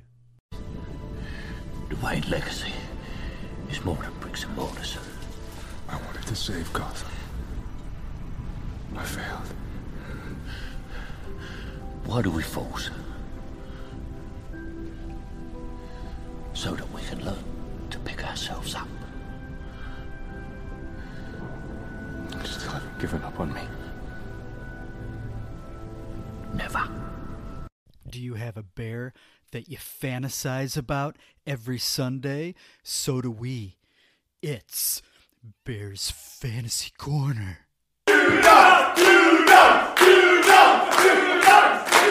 Zero doinks.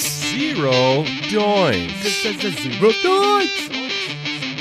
Oh, Bears Fantasy Corner, where you get all the best stuff here. It's raining outside right now. That came as a big surprise to me. I thought, wow, that's shocking. And then I thought, I haven't checked a weather app in a long time. Why would that be shocking? Anyway, Dan, what's going on? Bears Fantasy Corner, buddy.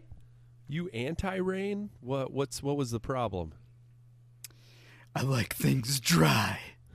I like them absolutely dry at all times. I was. Ooh, I hear a little thunder now. Almost on cue. Whoops. All right, Bears fantasy corner. let's review. You had Montgomery last week, correct? That right? Montgomery Ward, Those aren't still around, are they? the brand name saving store. Ah! Hams. Thank you, Hams. Hopefully they haven't fired us either after your John Wayne Gacy stance. All right, Montgomery finished with 10.7 fantasy points. Cole Kmet may have taken him kind of as a joke. He had eight and a half fantasy points, so I didn't miss out by too much there. So you win again. I believe you're four and two on the year. Could use some help from Grease Tank on that. I don't know that he updated it last week, but I believe he was out of town. So we'll let it slide this time, buddy. Uh, okay, so fantasy corner picks this week. Do you want me to go first? Go for it. All right. I am taking an offensive player, which is what we do every week. I'm taking a wide receiver, and when you hear these stats, you probably will be able to guess who it is. Okay. This gentleman's going to have eight catches, 125 yards plus receiving, two receiving touchdowns, and one passing touchdown. That's Anthony Miller. Ooh. He's going to have a breakout game. He's going to surprise everyone. Everyone's shitting on him. Everyone's like, oh, Mooney this, Mooney that. And he's going to say, you know what? You know what? Don't forget about me. Don't forget that I had a couple terrible penalties in last year's game against the Rams for taunting. I'm back. I'm pissed off. I'm Anthony Miller. My click to pick. What do you got, Bill? I love it. Well, I'm going to stretch my legs a little bit here myself. So, last year, when the Bears were putting together their second three game winning streak of the year, much like they're going to do this Monday, they played primetime against the Cowboys. And if you recall, Dan, they settled down a relentless Cowboys rush by going to the screen game with the oft ignored J.P. Holtz. Well, Ooh.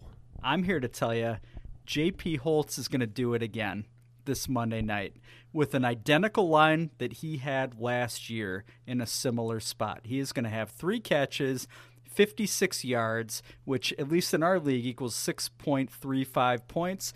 That's enough to get you a daily fantasy victory guaranteed, hot cash in your pocket. Go buy a new clown suit. Halloween comes early. Bears fantasy. Do it. This is advice you can't get anywhere else. We love you. John Wayne Gacy, we stand by you in these trying times. No, we don't. No, we don't. No, we do not. We're glad you're dead. You're dead as fuck. Burn in hell, John Wayne Gacy, you murderer. I like that framed. pick though. I like he was framed. No, no, he definitely was not. I like that pick though. I wish we would use him more as a fullback. We need a fullback on this team with a shitty offensive line. I wouldn't mind him seeing get a little bit, bit more play. Get him Give some him some run. Some Give run. him some Give him some run. tick. Give him Uh, some good. tick. All right, let's go over the top performers last week. You want to take a guess? Absolutely. Frank Sinatra, number one. Nope. He did. Uh, Deshaun Watson was first, 44.75 points in a loss to Is the that a Titans. joke? Desha- No.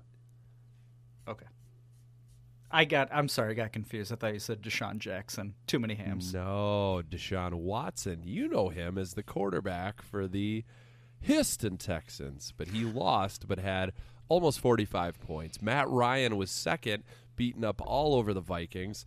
I may have benched him this week for the first time this year. That was a bad idea. He had 44.64 points, finished just behind Watson. Ryan Tannehill of the Tennessee Titans finished third, 43.31 points. So two quarterbacks from the same game in the top three, Bill. How about that? Tennessee tits. And uh, Derrick Henry was, I think, fourth. He had a big game as well. Ah. All right. The uh, Taysom Hill Trash Players of the Week presented by Glad. Thank you, Glad, for being a sponsor. Thank you. We only have one this week, one in the negative. Blaine Gabbert, who's a quarterback for the Tampa Bay Buccaneers. I missed it, but he, apparently he came into the game and threw one pass attempt that did not connect. He had three rushes for two yards. In our league, that's a negative 0.05 points for you, Blaine Gabbert. Can't believe you're still getting a paycheck in the NFL. Good for you. Fuck you. He's Fuck a Mizzou you. guy. I have yep. no okay. for him. Fair enough. Uh, Taysom Hill had zero points this week. I heard this week on, I believe it was Parkins' show, minus McNeil, that he is an exceptional athlete. That a guy like Mitch Trubisky could never imagine being at his level. And it was a serious comment, I believe, by Danny Parkins. And I thought, are you fucking kidding me? We're talking about Taysom Hill, right? Are you fucking kidding me? Is he an exceptional athlete, Dan? Uh, he can play multiple positions, okay, but he doesn't do it well. Yeah. I mean, shut up. Let's say the same about Cordarrelle Patterson. I haven't seen him throw yet. He's probably no worse than Taysom Hill. Am I right? Does Taysom Hill return kicks? Haven't seen it. He's not one of the best kick returners of all time. Cordarrelle Patterson is better than Taysom Hill.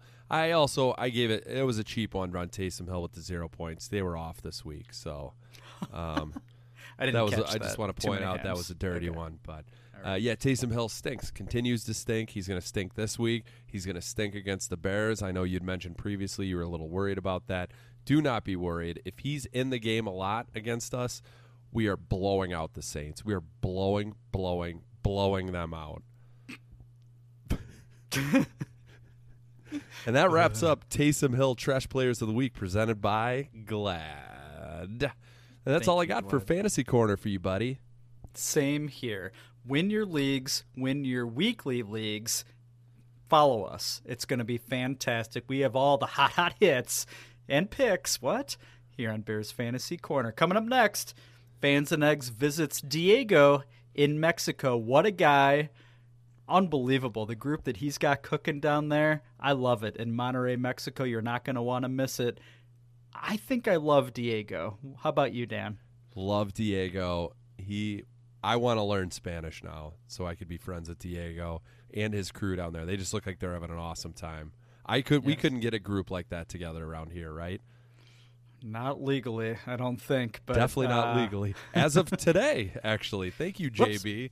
Just rolled back uh, allowing people to hang out anymore. So thanks a lot, people for who didn't wear a mask. Fuck you. Couldn't go to Bears games. Now I can't go to restaurants again. So fuck you again. Fuck you. All I want is a fucking sandwich at a subway, and I can't even go inside anymore. I don't have to try to do a drive-through. I got to make up your own drive-through subway. I want to smell daddy's diapers while I'm eating the pastrami. This has been Well, Bears Fantasy Corner, I think, right? This is Sorry, been Dan. Bears Fantasy Corner. No, looking forward to this Diego interview. We probably should end on a high note rather than old men taking dumps in the depends. Diego, take it from here, buddy. See you next segment, fans and eggs. Well, the pen is dry, but my hams are soaking wet. You know a good lie has got some fans and eggs in it. I've waited my whole life for a chance to hear a segment with their fans while I suck on my beer. From Topeka to Maine, from Tokyo to Spain, we all want you here. We want you all here. From New York to Fort Wayne, by Greyhound or by train. I guess I'll keep waiting, waiting for fans and eggs. Right, welcome back to Zero Doinks. This is Fans and Eggs, everybody's favorite segment where we interview a Bears fan from either throughout the country or, in this case, yet again, we are going out of the United States. This week, we are going south of the border to Mexico with our new friend Diego. Diego, how you doing today, ma'am? Hi guys, really, really good, really good, really thrilled about uh, being with you and share a few minutes to um, maybe express how deep is our love for the birds down here in Monterrey. As odd as it might sound, we we do have a large fan base of uh, Chicago Bears fan here in, in Monterrey, Mexico. You know, the north, the up north part of Mexico. We are really close to the border with Texas. So um, thank you, thank you for, for for your invitation. Yeah, what's the what would you say is the biggest fan base there? Would it be Houston, like the Ah. Texans or Dallas or? No, the the Cry Boys, you know, they they have a, I like that. a large fan base. The, the Steelers, because they were huge in the seventies. So they Ah, still okay. have these boomers rooting for them.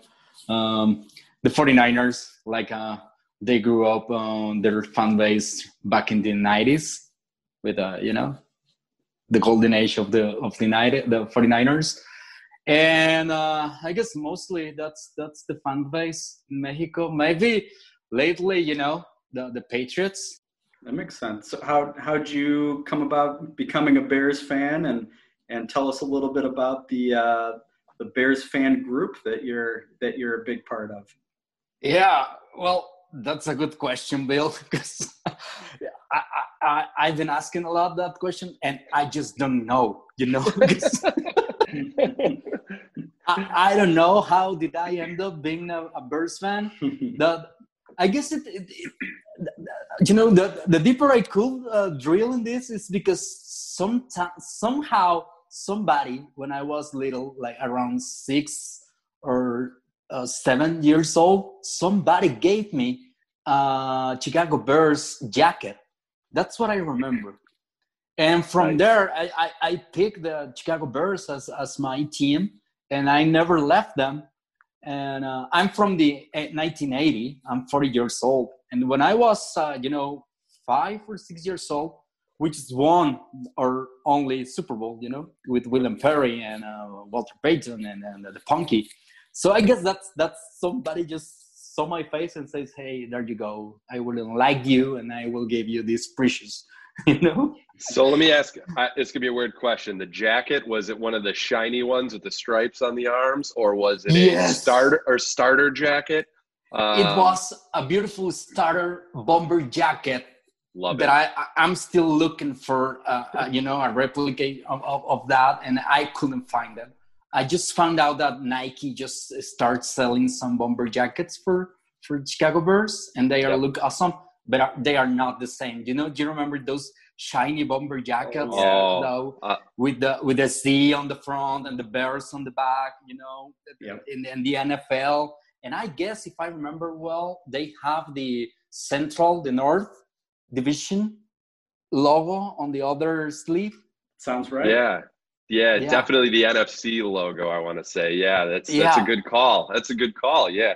Oh man, I I've I've recently looked for Bears starter jackets to be nostalgic as well, and uh, since I'm a big fat guy, I usually can't find one in my size, and if I do, it's a lot. It's uh, way too much money, way more than I can justify spending. Well, maybe, maybe somebody, somebody may have someone in their closet. You know, let's let's hunt that.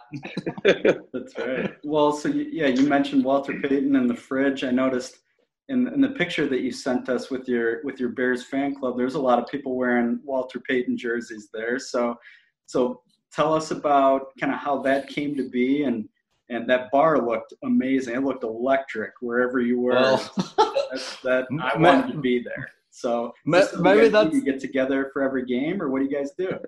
Oh yeah. Well, uh, to your first question, maybe it's because we are old people.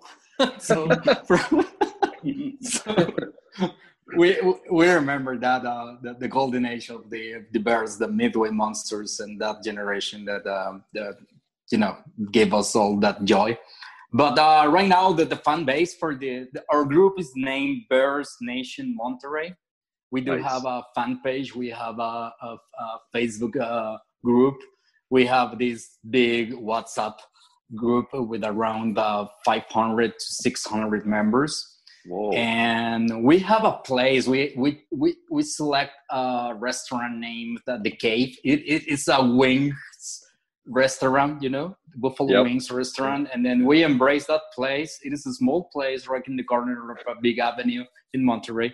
So every every week uh, during the season, w- you will find people wearing Chicago Bears jerseys and hats and caps and and, and flags. And uh, actually, the owner of the restaurant allow us to paint the place with orange and blue. Awesome. So That's great. Yeah, I saw that it might sound, you know, because here in Mexico, football is not the, the, the, biggest thing at all. But Mhm. in Monterrey, especially in Monterrey, it is a big place for football. And it is amazing because there is this association of fan base clubs. and it is a contest. It is it is like uh, our own championship of who can have more people on their restaurant every week to root for their teams. They cover us with TV and radio. Sometimes they cover us on the newspaper. They send they they uh, they publish our pictures. So it is it is awesome. It is it is uh, a, a really nice group of people who enjoys to watch football every every week and some of them they don't understand football but they are still they're there for the beer you know and the wings so they love to drink they love to drink for sure but it, it's, Uh, it's it's it's great Uh, so Diego, I have I have a question for you. Actually, two questions. Do you have to live in Monterrey to be in the fan club, and do you have to speak Spanish? Because I know two people who would love to join that fan club if possible. Oh for sure. You know, like that- if, if you are talking about yourself you're Yep, more, than, I more than welcome to to join us. I will send you the invitation for Yes. fan page. Yes. actually yesterday we had a meeting uh, kike who's one of the founders of the fan the, the fan club and the other one is francisco who is helping us to put up a we want to stream um, every wednesday um, a program a live stream program to do some analysis of this of and the highlights of the week and also comment about uh, the bears you know so we were it. more than happy and welcome to have you as our godfathers in this joint venture. Awesome. and and may, may, may enlighten us with your previous experience doing this weird thing for wives, you know, because she was really, really asking me questions about what are you going to do with these guys for an hour talking about football again? You didn't have enough watching football whole Sunday and a Monday and on a Tuesday. And, uh, and hey, I played football for around 20 years of my life since I was like nine years old, and I stopped playing around my 25th um, birthday. So I Wow. played along. So, so Wow. I love cool. football. No. So yeah, yeah, definitely. You guys are more than welcome. We will send you the invitation, and as soon as uh, we have uh, this, you know, program, I will return the invitation, and and and and, and we will more than happy to have you. Well, how quickly? I I got to learn Spanish pretty quickly though to make it easier. How how long do you think it will take me? I'm not very smart. Ah, no, I might help you with some uh, regular initial phrases that you need to master, like Okay. uh, uh, una cerveza, por favor. It's like, Yep, uh, okay. give me Another a beer, beer? please. Yep, another okay. beer. And the second one, it comes right next to that is where's the bathroom? ¿Dónde está el baño? Anyo, yep, okay, good. I, 'Cause- 'cause I know the- the basics, but They come along, they come along, you know, give me a beer and where's the bathroom, you know? Awesome. perfect, perfect. What is your what's your beer of choice in in Monterrey? Well, uh, we do have a big um, brand here that is local and well, it's national. It's named Cuauhtémoc Moctezuma. It's Tecate. It's like the, the, the brand of, of, or, of people. But myself, I love Miller, the white Yes. one. That's that's Gotcha, my yep. favorite right now. The, the the Miller is awesome. I have a friend working in in Wisconsin for for Miller, and uh, she usually teases me with some this new stuff that they are about to sell and send in the send out in the market. So it's great. I love Miller. Yeah. That's awesome. We do they sell Hams beer in Monterrey? Have you ever had yourself a Hams? No, I never. I never have. I never have. Well, maybe we can work something out. We'll uh, Dan and I will put our heads together. We're big. We're big Hams guys. They're Ah. they're, they're huge here around Chicago right now. It's a red hot beer. More the better, and I will send you a 24 package of Tecate. You know, Awesome. to return the favor. That that, that will be great. Beautiful. Diego, you being a Bears fan and like and enjoying Miller Lite, you kind of sound like a Chicago guy. That's like those are two good, you know, two good staples for around here. Have you been to Chicago? And if so, have you been to a Bears game? Well, I have never been in a, on a Bears uh, on a Bears game uh, in my life. I had the chance to spend three hours at the Chicago O'Hare Air- Airport two years ago. beautiful. Beautiful place, you know. either way, I was in Chicago and I was happy just to be there. You know, even though I was just trapped in the in the airport waiting for my connection. I I bought this. I don't know this. I don't remember this brand of peanuts. You know this Mm-hmm. this peanuts that you guys eat in there. I had a slice of pizza, a deep dish pizza Yep. at the airport, and I had the chance to eat a hot dog. You know. Yeah. Nice. And nice. And a, and a beer, you know. but that was my experience in Chicago. That, uh, that's it. But it's in my plans. It's in my plans as soon this crap of pandemia stop to make plans to go up there and maybe enjoy a game. Maybe maybe next year, you know. Yeah. Awesome. Hopefully soon enough. Yeah, we like our cholesterol here in Chicago, whether you're at, at O'Hare or, or uh, Hey. any of our local restaurants. So hot dog, pizza, peanuts. That's Yeah. and a beer. That's amazing. And a beer. Yeah. we're in sync. And wherever you guys have the chance to come down to Mexico, Monterrey, you're more than welcome.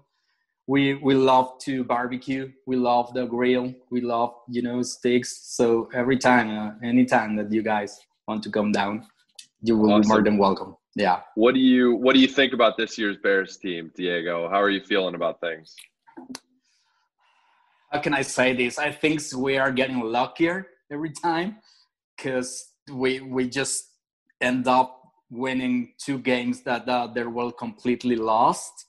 I was just yelling to the TV and yelling to Mitch Trubisky, and then it happened. The miracle happened, and then I guess for me, I, I don't know if any fan base or if you guys were gonna hate me about this, but I think that Nagy did the, the the best thing that he could do for the team, just putting Foles on the team, putting Foles on the field.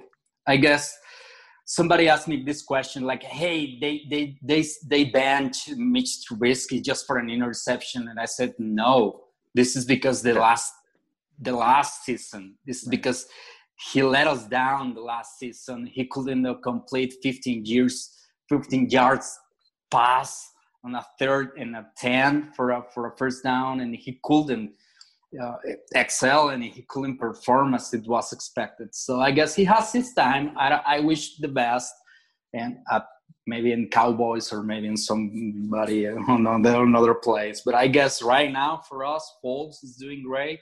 The team looked better, and maybe this week against a better team as is the Panthers, we will know because against Indianapolis it was tough and maybe we need to improve the running game. I don't know what is happening with Cohen out. I don't know what will happen. Maybe Lamar Miller can do something as, as soon as he start, or maybe learn the playbook. I guess he's what's doing right now, learning the playbook. But um, maybe the running game it is a big issue for us. It is a big issue for the Birds right now. Graham is doing great. I don't know if you guys concur with me, but uh, Graham is, is is is playing like a like a, he were ten years, you know, younger. Yeah. That that catch with on one hand on the end zone was amazing. The guy is is is, is putting the uniform with with proud, and, and and I'm happy. You know. Well, Diego, I, I I- I'll let you in on on our, my path with uh, Jimmy Graham. I've hated on him for a long time, and I am completely eating my words the last few weeks because he has been awesome, and that catch was beautiful. So Yeah. I will gladly eat shit if he continues to do that. Very much so. That's right. What's what's the word for shit in Spanish? Um, mierda. Mierda. There you go. There you Yeah. go. Yeah, yeah, yeah, mierda. Yeah. nice. Beautiful. I have a lot of words to teach you guys, but maybe not in this in this in this time. okay. That's fair. That's fair. That's Well, well, Diego, this has been a lot of fun. I cannot wait to be part of your fan club with, with Dan Doinks over here. I think we have a lot to offer, except great Spanish. So apologies in advance for that. But thanks for coming on with us uh, this week. And we look forward to continuing our new friendship, Diego. Thank you. Thank you so much, guys, to be open to listen a Mexican guy talking about the Chicago Bears, as weird as it might sound, you know. so, No. so thank you. Thank you. If you have the chance to share this with all the our, our brothers Bears along the country and the US and over the world, just we want to let you know that uh, we are here. We are in Mexico. We are in Monterrey every, every week, rooting for the team and hoping for the best. I guess this season we will end up in on a wild card in a wild card game, winning, getting Cool. getting us slipping into the playoffs. And hey, we have Cairo Santos this time and not Parkey Shitty. Yep. Yeah. That's right. Cody Parkey is mierda. No, goddamn. no. I I wish him the best, but uh, I don't. My God. I, Yeah, it- I don't wish him the best either. Yeah, you're alone on that one, Diego. I'm still you, in You can go to pain. hell. it it duele todavía, you know. It's still pain. The pain you can feel it at that, that moment, you know. That guy failing. Exactly. But uh, anyway, thank you guys. Thank you guys.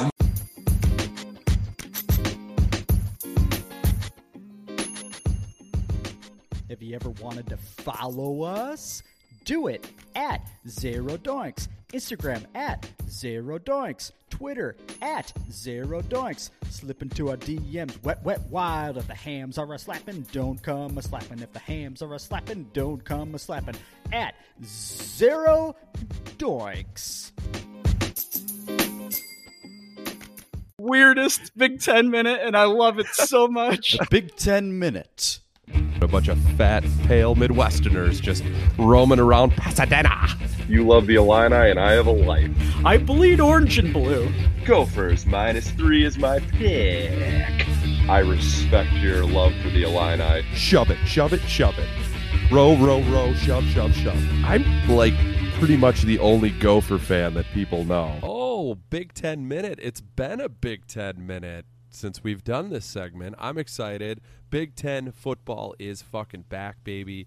Let's kick it off since Spirit is a sponsor and their logo is orange. Let's talk about your orange Illini, Bill. That was a terrible transition, but give it to us, buddy.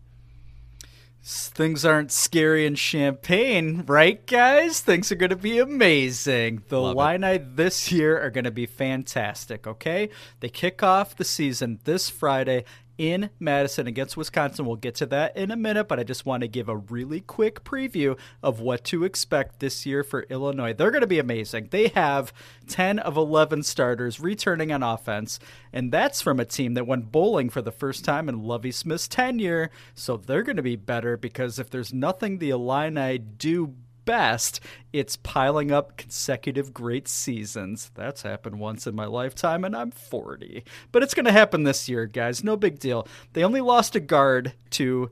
Probably not the NFL draft. He probably died. No big deal. But he was replaced by a redshirt sophomore, Verdis Brown, who is one of the top recruits they've gotten in the last 10 years. So I think the offense is 11 for 11, if you ask me.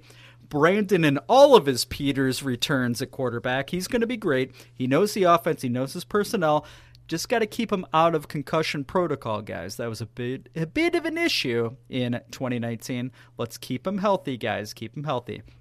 Behind those returning starters that I mentioned, they have a senior wideout who's recovering from a leg issue. He came here from USC. Trevon Sidney, his brother in arms, uh, I can't remember his name, is starting at wide receiver. Sorry, I apologize. Too many hams. Uh, we've got a great running back backing up the starter, Chase Brown. He is a transfer as well. The guy I'm most excited about on offense, though, is is is Luke Ford. He is the guy that transferred. He's a tight end, transferred from Georgia last year. He's supposed to get an automatic transfer, not sit out year. He would have started at Georgia last year, even, but his grandpa was sick, so he came back thinking the NCAA was going to say, Yeah, that's fine, go ahead and play. NCAA did not do that. His grandpa died. Not great, obviously, but he's finally playing this year. He's going to be awesome. He is a future NFL dude playing for Illinois. That doesn't happen every day. So keep an eye on him. Defense returns a bunch of starters as well. They're going to be pretty good. D line is a bit of a question. Special teams is going to be great. They've got the best punter in maybe all of the land and maybe the best kicker in the Big Ten. So they're going to be good. Here's my prediction they're going to end up six and two this year, guys. six and two. They've not had a winning season in the Big Ten in quite a while until this year again. All right. Want me to rattle this off real quick for you, Dan? Just because I think you you come in a little bit here in a minute. So we'll talk about the Wisconsin game here in a sec. But after Wisconsin, they're going to beat Purdue. They're going to beat Minnesota. They're going to beat Rutgers. They're going to beat Nebraska. They're going to go against Ohio State, possibly undefeated. Game day's coming to Champaign. Illinois will lose. And then we'll play Illinois, or uh, Iowa rather. We'll win. We'll lose against Northwestern because we can never beat them. We'll be six and two. Things will be great. I don't know if they're having bowl games really this year. I don't really know much about what's going on. But if there are bowl games, we'll be playing January first, maybe in the Outback Bowl, which I believe Minnesota might be the defending champions in. That's what's going to happen. We'll talk about Friday night in Madison in a minute, but I want to hear about the Gophers prospects for 2020 first. Dan, you got a great quarterback and a great wideout. That's all I know. That was way more in depth than I thought I was planning on going to with the Gophers. Uh, yeah, that was that was great. I'm you're adorable for thinking the Illini are going to be that good. I feel Thanks. bad for They you are. that after It's not just Friday, adorable. It's happening. It's your, happening. your dreams are going to be shattered. And I'm sorry. I Nope. We might get together Friday, right? Yes, To there's no might about it. So Yeah, there's no I will be there to safely put a hand on your shoulder. Lots of sanitizer first when you're just weeping for your Illini who just got destroyed. I hope you beat the Badgers. Fuck them. All right, Gophers. Yes, as you said, they have the number two overall wide receiver according to ESPN's big board, number seven prospect overall. Tanner Morgan's the quarterback coming back, number seven quarterback, number one overall. So that's good. They did lose a decent, decent, a decent amount. They lost a decent amount this past year with Winfield on the defensive side. Tyler Johnson scored at least one touchdown against the Packers this past weekend, so that was neat. Um, yeah, I think their defense could be a little shaky, but PJ Fleck got things ha ha ha rolling. I have the Gophers losing only to Ohio State. Don't even know if they play Ohio State, but if they do, they're going to lose to them. They're going to play in the Rose Bowl because Ohio State's going undefeated. They're going to be in the playoffs, so yeah, your Illini might still make the Outback Bowl. That'd be cool. They're going to lose. Uh, the Gophers are going to beat the Illini. That's nobody's No. even worried about that. So, yeah, it should be fun. I'm happy it's back. It feels weird. No fans, I don't think, right, in any of the stadiums. Big Ten's not allowing it. That's true. Yeah. I mean, Uh, who, thank, yeah. thank God after the SEC's just blowing COVID all over each other right now. So that's probably for the best, huh? Yeah, it is. Who uh, who are the Gophers kicking off with this weekend, buddy? Gophers are at home. Uh, college game days coming to Minneapolis. Back to back weeks, I think I saw technically. What? Regular season back to back. Wisconsin last year. Yeah, they lost. I know. They lost. Everyone relax. Gophers are at home against Michigan. They're getting three and a half points at home. Of course, I'm taking those points. They're winning. They're winning big. That's just everybody just sucking and fucking Jim Harbaugh, but they stink. This is Jim Harbaugh's last year. That's my prediction. He's gone after this year. He gone back to the NFL. Probably coach the Jets. How about that? Wow, you heard it here first. Uh, yeah, but I got Gophers. I would take the points, take the money line, whatever you want to do. Get wet and wild. Gophers. Row, row, row. Okay, that's great. The Illini, aforementioned, they started as a 22 and a half point dog at Madison. That seemed heavy. It fell down to about 18. We cannot bet on Illinois, as you may have heard from previous episodes. Not allowed. You cannot bet on either Northwestern or Illinois. Football this year in the state of Illinois, fuck you. I think Josh Whitman is in charge of that uh, AD for Illinois. So, Josh, love you, except for this. Anywho, go across the border, throw some cash in Tim's direction in Iowa. I would sprinkle a little bit on the line, plus 18, 18 and a half, but I would sprinkle more on the money line because Illinois is flat out winning. There are no fans in Madison, so that's not an issue. Illinois is typically good week one, and they kind of fade for a bit, and then they'll, they'll bounce back a bit they're prepared. Lovie will have them prepared. Like I said, they're returning all but like three starters on offense and defense. Wisconsin has a first time starting quarterback. He's going to be nervous. Things are going to get incredibly weird. Illinois beat Wisconsin last year in Champaign when Wisconsin was a top five team. Wisconsin is not as good this year. Illinois is better than last year. Therefore, victory is coming to Madison for the Illini. If it doesn't happen, I will be shocked and I will smoke one cigarette if it does not happen. I like that you said the Illini typically play well in week one. Like they aren't always playing like fucking Akron or Western Kentucky. Not You're just hanging your hat on that. Not, Not important at all. All right, Details. well, I Not a like- big I details like- guy. I love your op- optimism here. I absolutely love it, and I'm fired up to watch this game with you live Friday night. That's going to be cold sitting outside watching that shit, but we'll figure it out, right, buddy? Yeah, we'll figure it out. We'll get a dragon that can blow some hot smoke under our trousers. It'll be great. We'll we'll stay warm somehow, some way. It's going to be great, as well as future Big Ten minute segments. Thank you for putting up with our craziness. I know there's a ton of Gophers and Illini fans that listen to this podcast, so thank you uh, so much, Zero Doinks. Row the boat.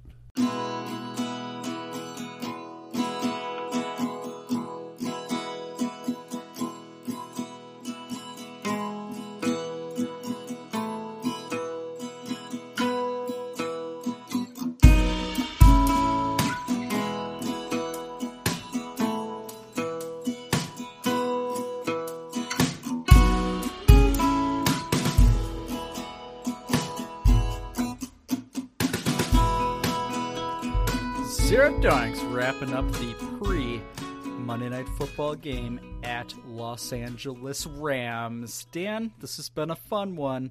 Do you have anything to empty your notebook in my direction? I they were to say empty your balls. That would have been real weird. I don't know why I thought that. I'm a creep. I'm a creep. Okay. I recently met two people, probably in the last couple months, who claim to be full blown boycotting the NFL this year. Have you run across anyone like that? Not in real life, only on Twitter I've seen it. And I always want to jump in and like tell them to fuck off or something and I I've restrained myself. I've seen somebody on Facebook that I may or may not work with that said the same, but I also saw him say something a few years ago with social protests and stuff. Like keep politics out of fo-" you know, they sort of that sort of thing. Uh, is that what you're getting at or no? Yes, hundred percent. I met one a, a few months ago, which like it was a neighbor. It made total sense, big time. Like don't re- disrespect the flag type of guy, who just is like, oh, it's too much. It's too much politics in my sports. Stick to sports. Shut up and dribble that type of shit. But I met the other another guy who said the same thing. He's like, I don't pay you to hear your opinions, and I want to be like, all right, buddy. First of all, finish putting the tent up in my yard and shut your mouth. I don't pay you for your fucking opinions either. S- So I'm Literally, like, w- right. in what world does he think that like because he's not watching the Bears this past weekend on Fox that Roquan Smith's salary is going down just a touch? Shut the fuck up. How ignorant are these people that think this? And and this just made me think. I was like, all right, you know who's saying this? Bears fans, because they have it in their head that the Bears are going to stink. Right? There's like low expectations. You think there's any Chiefs fans this year that are like, I'm boycotting the NFL? No way. No fucking chance. And then if the Bears keep winning, I'm going to guess those people start coming around and be like, well, I'm watching, but I'm not happy about it. I'm still going to fire my guns at halftime. Don't you take my guns away from me.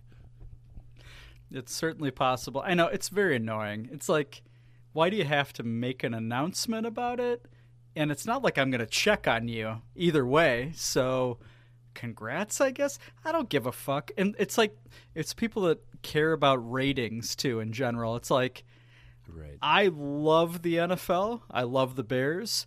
I will watch both, whether the Bears are good or not, whether there's any political mention of anything or not. Like, I'm watching. I don't give a fuck. Like you could, you could pretty much, you know, eh, I wasn't. I'm, I'm not gonna actually say out loud what I was just thinking, but you could pretty much do anything on that screen, and I will watch. I don't give a fuck if like my neighbor's watching or not or if the ratings suck. I'm doing it for my own enjoyment. Fuck you. Fuck you. Fuck you, you weirdos. I don't care. Stop grandstanding.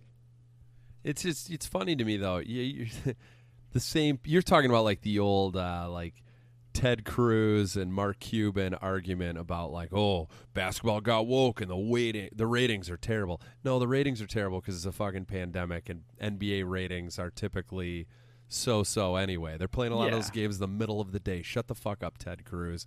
But he's the same person who's like, athletes, oh, shut up and shut up and dribble, but yet he can comment on athletes having an opinion. Like, where do we draw the line? It's just funny to me that, like I said, the guy putting up the tent, I'm literally paying him to put up a tent, and he's giving me my his opinion.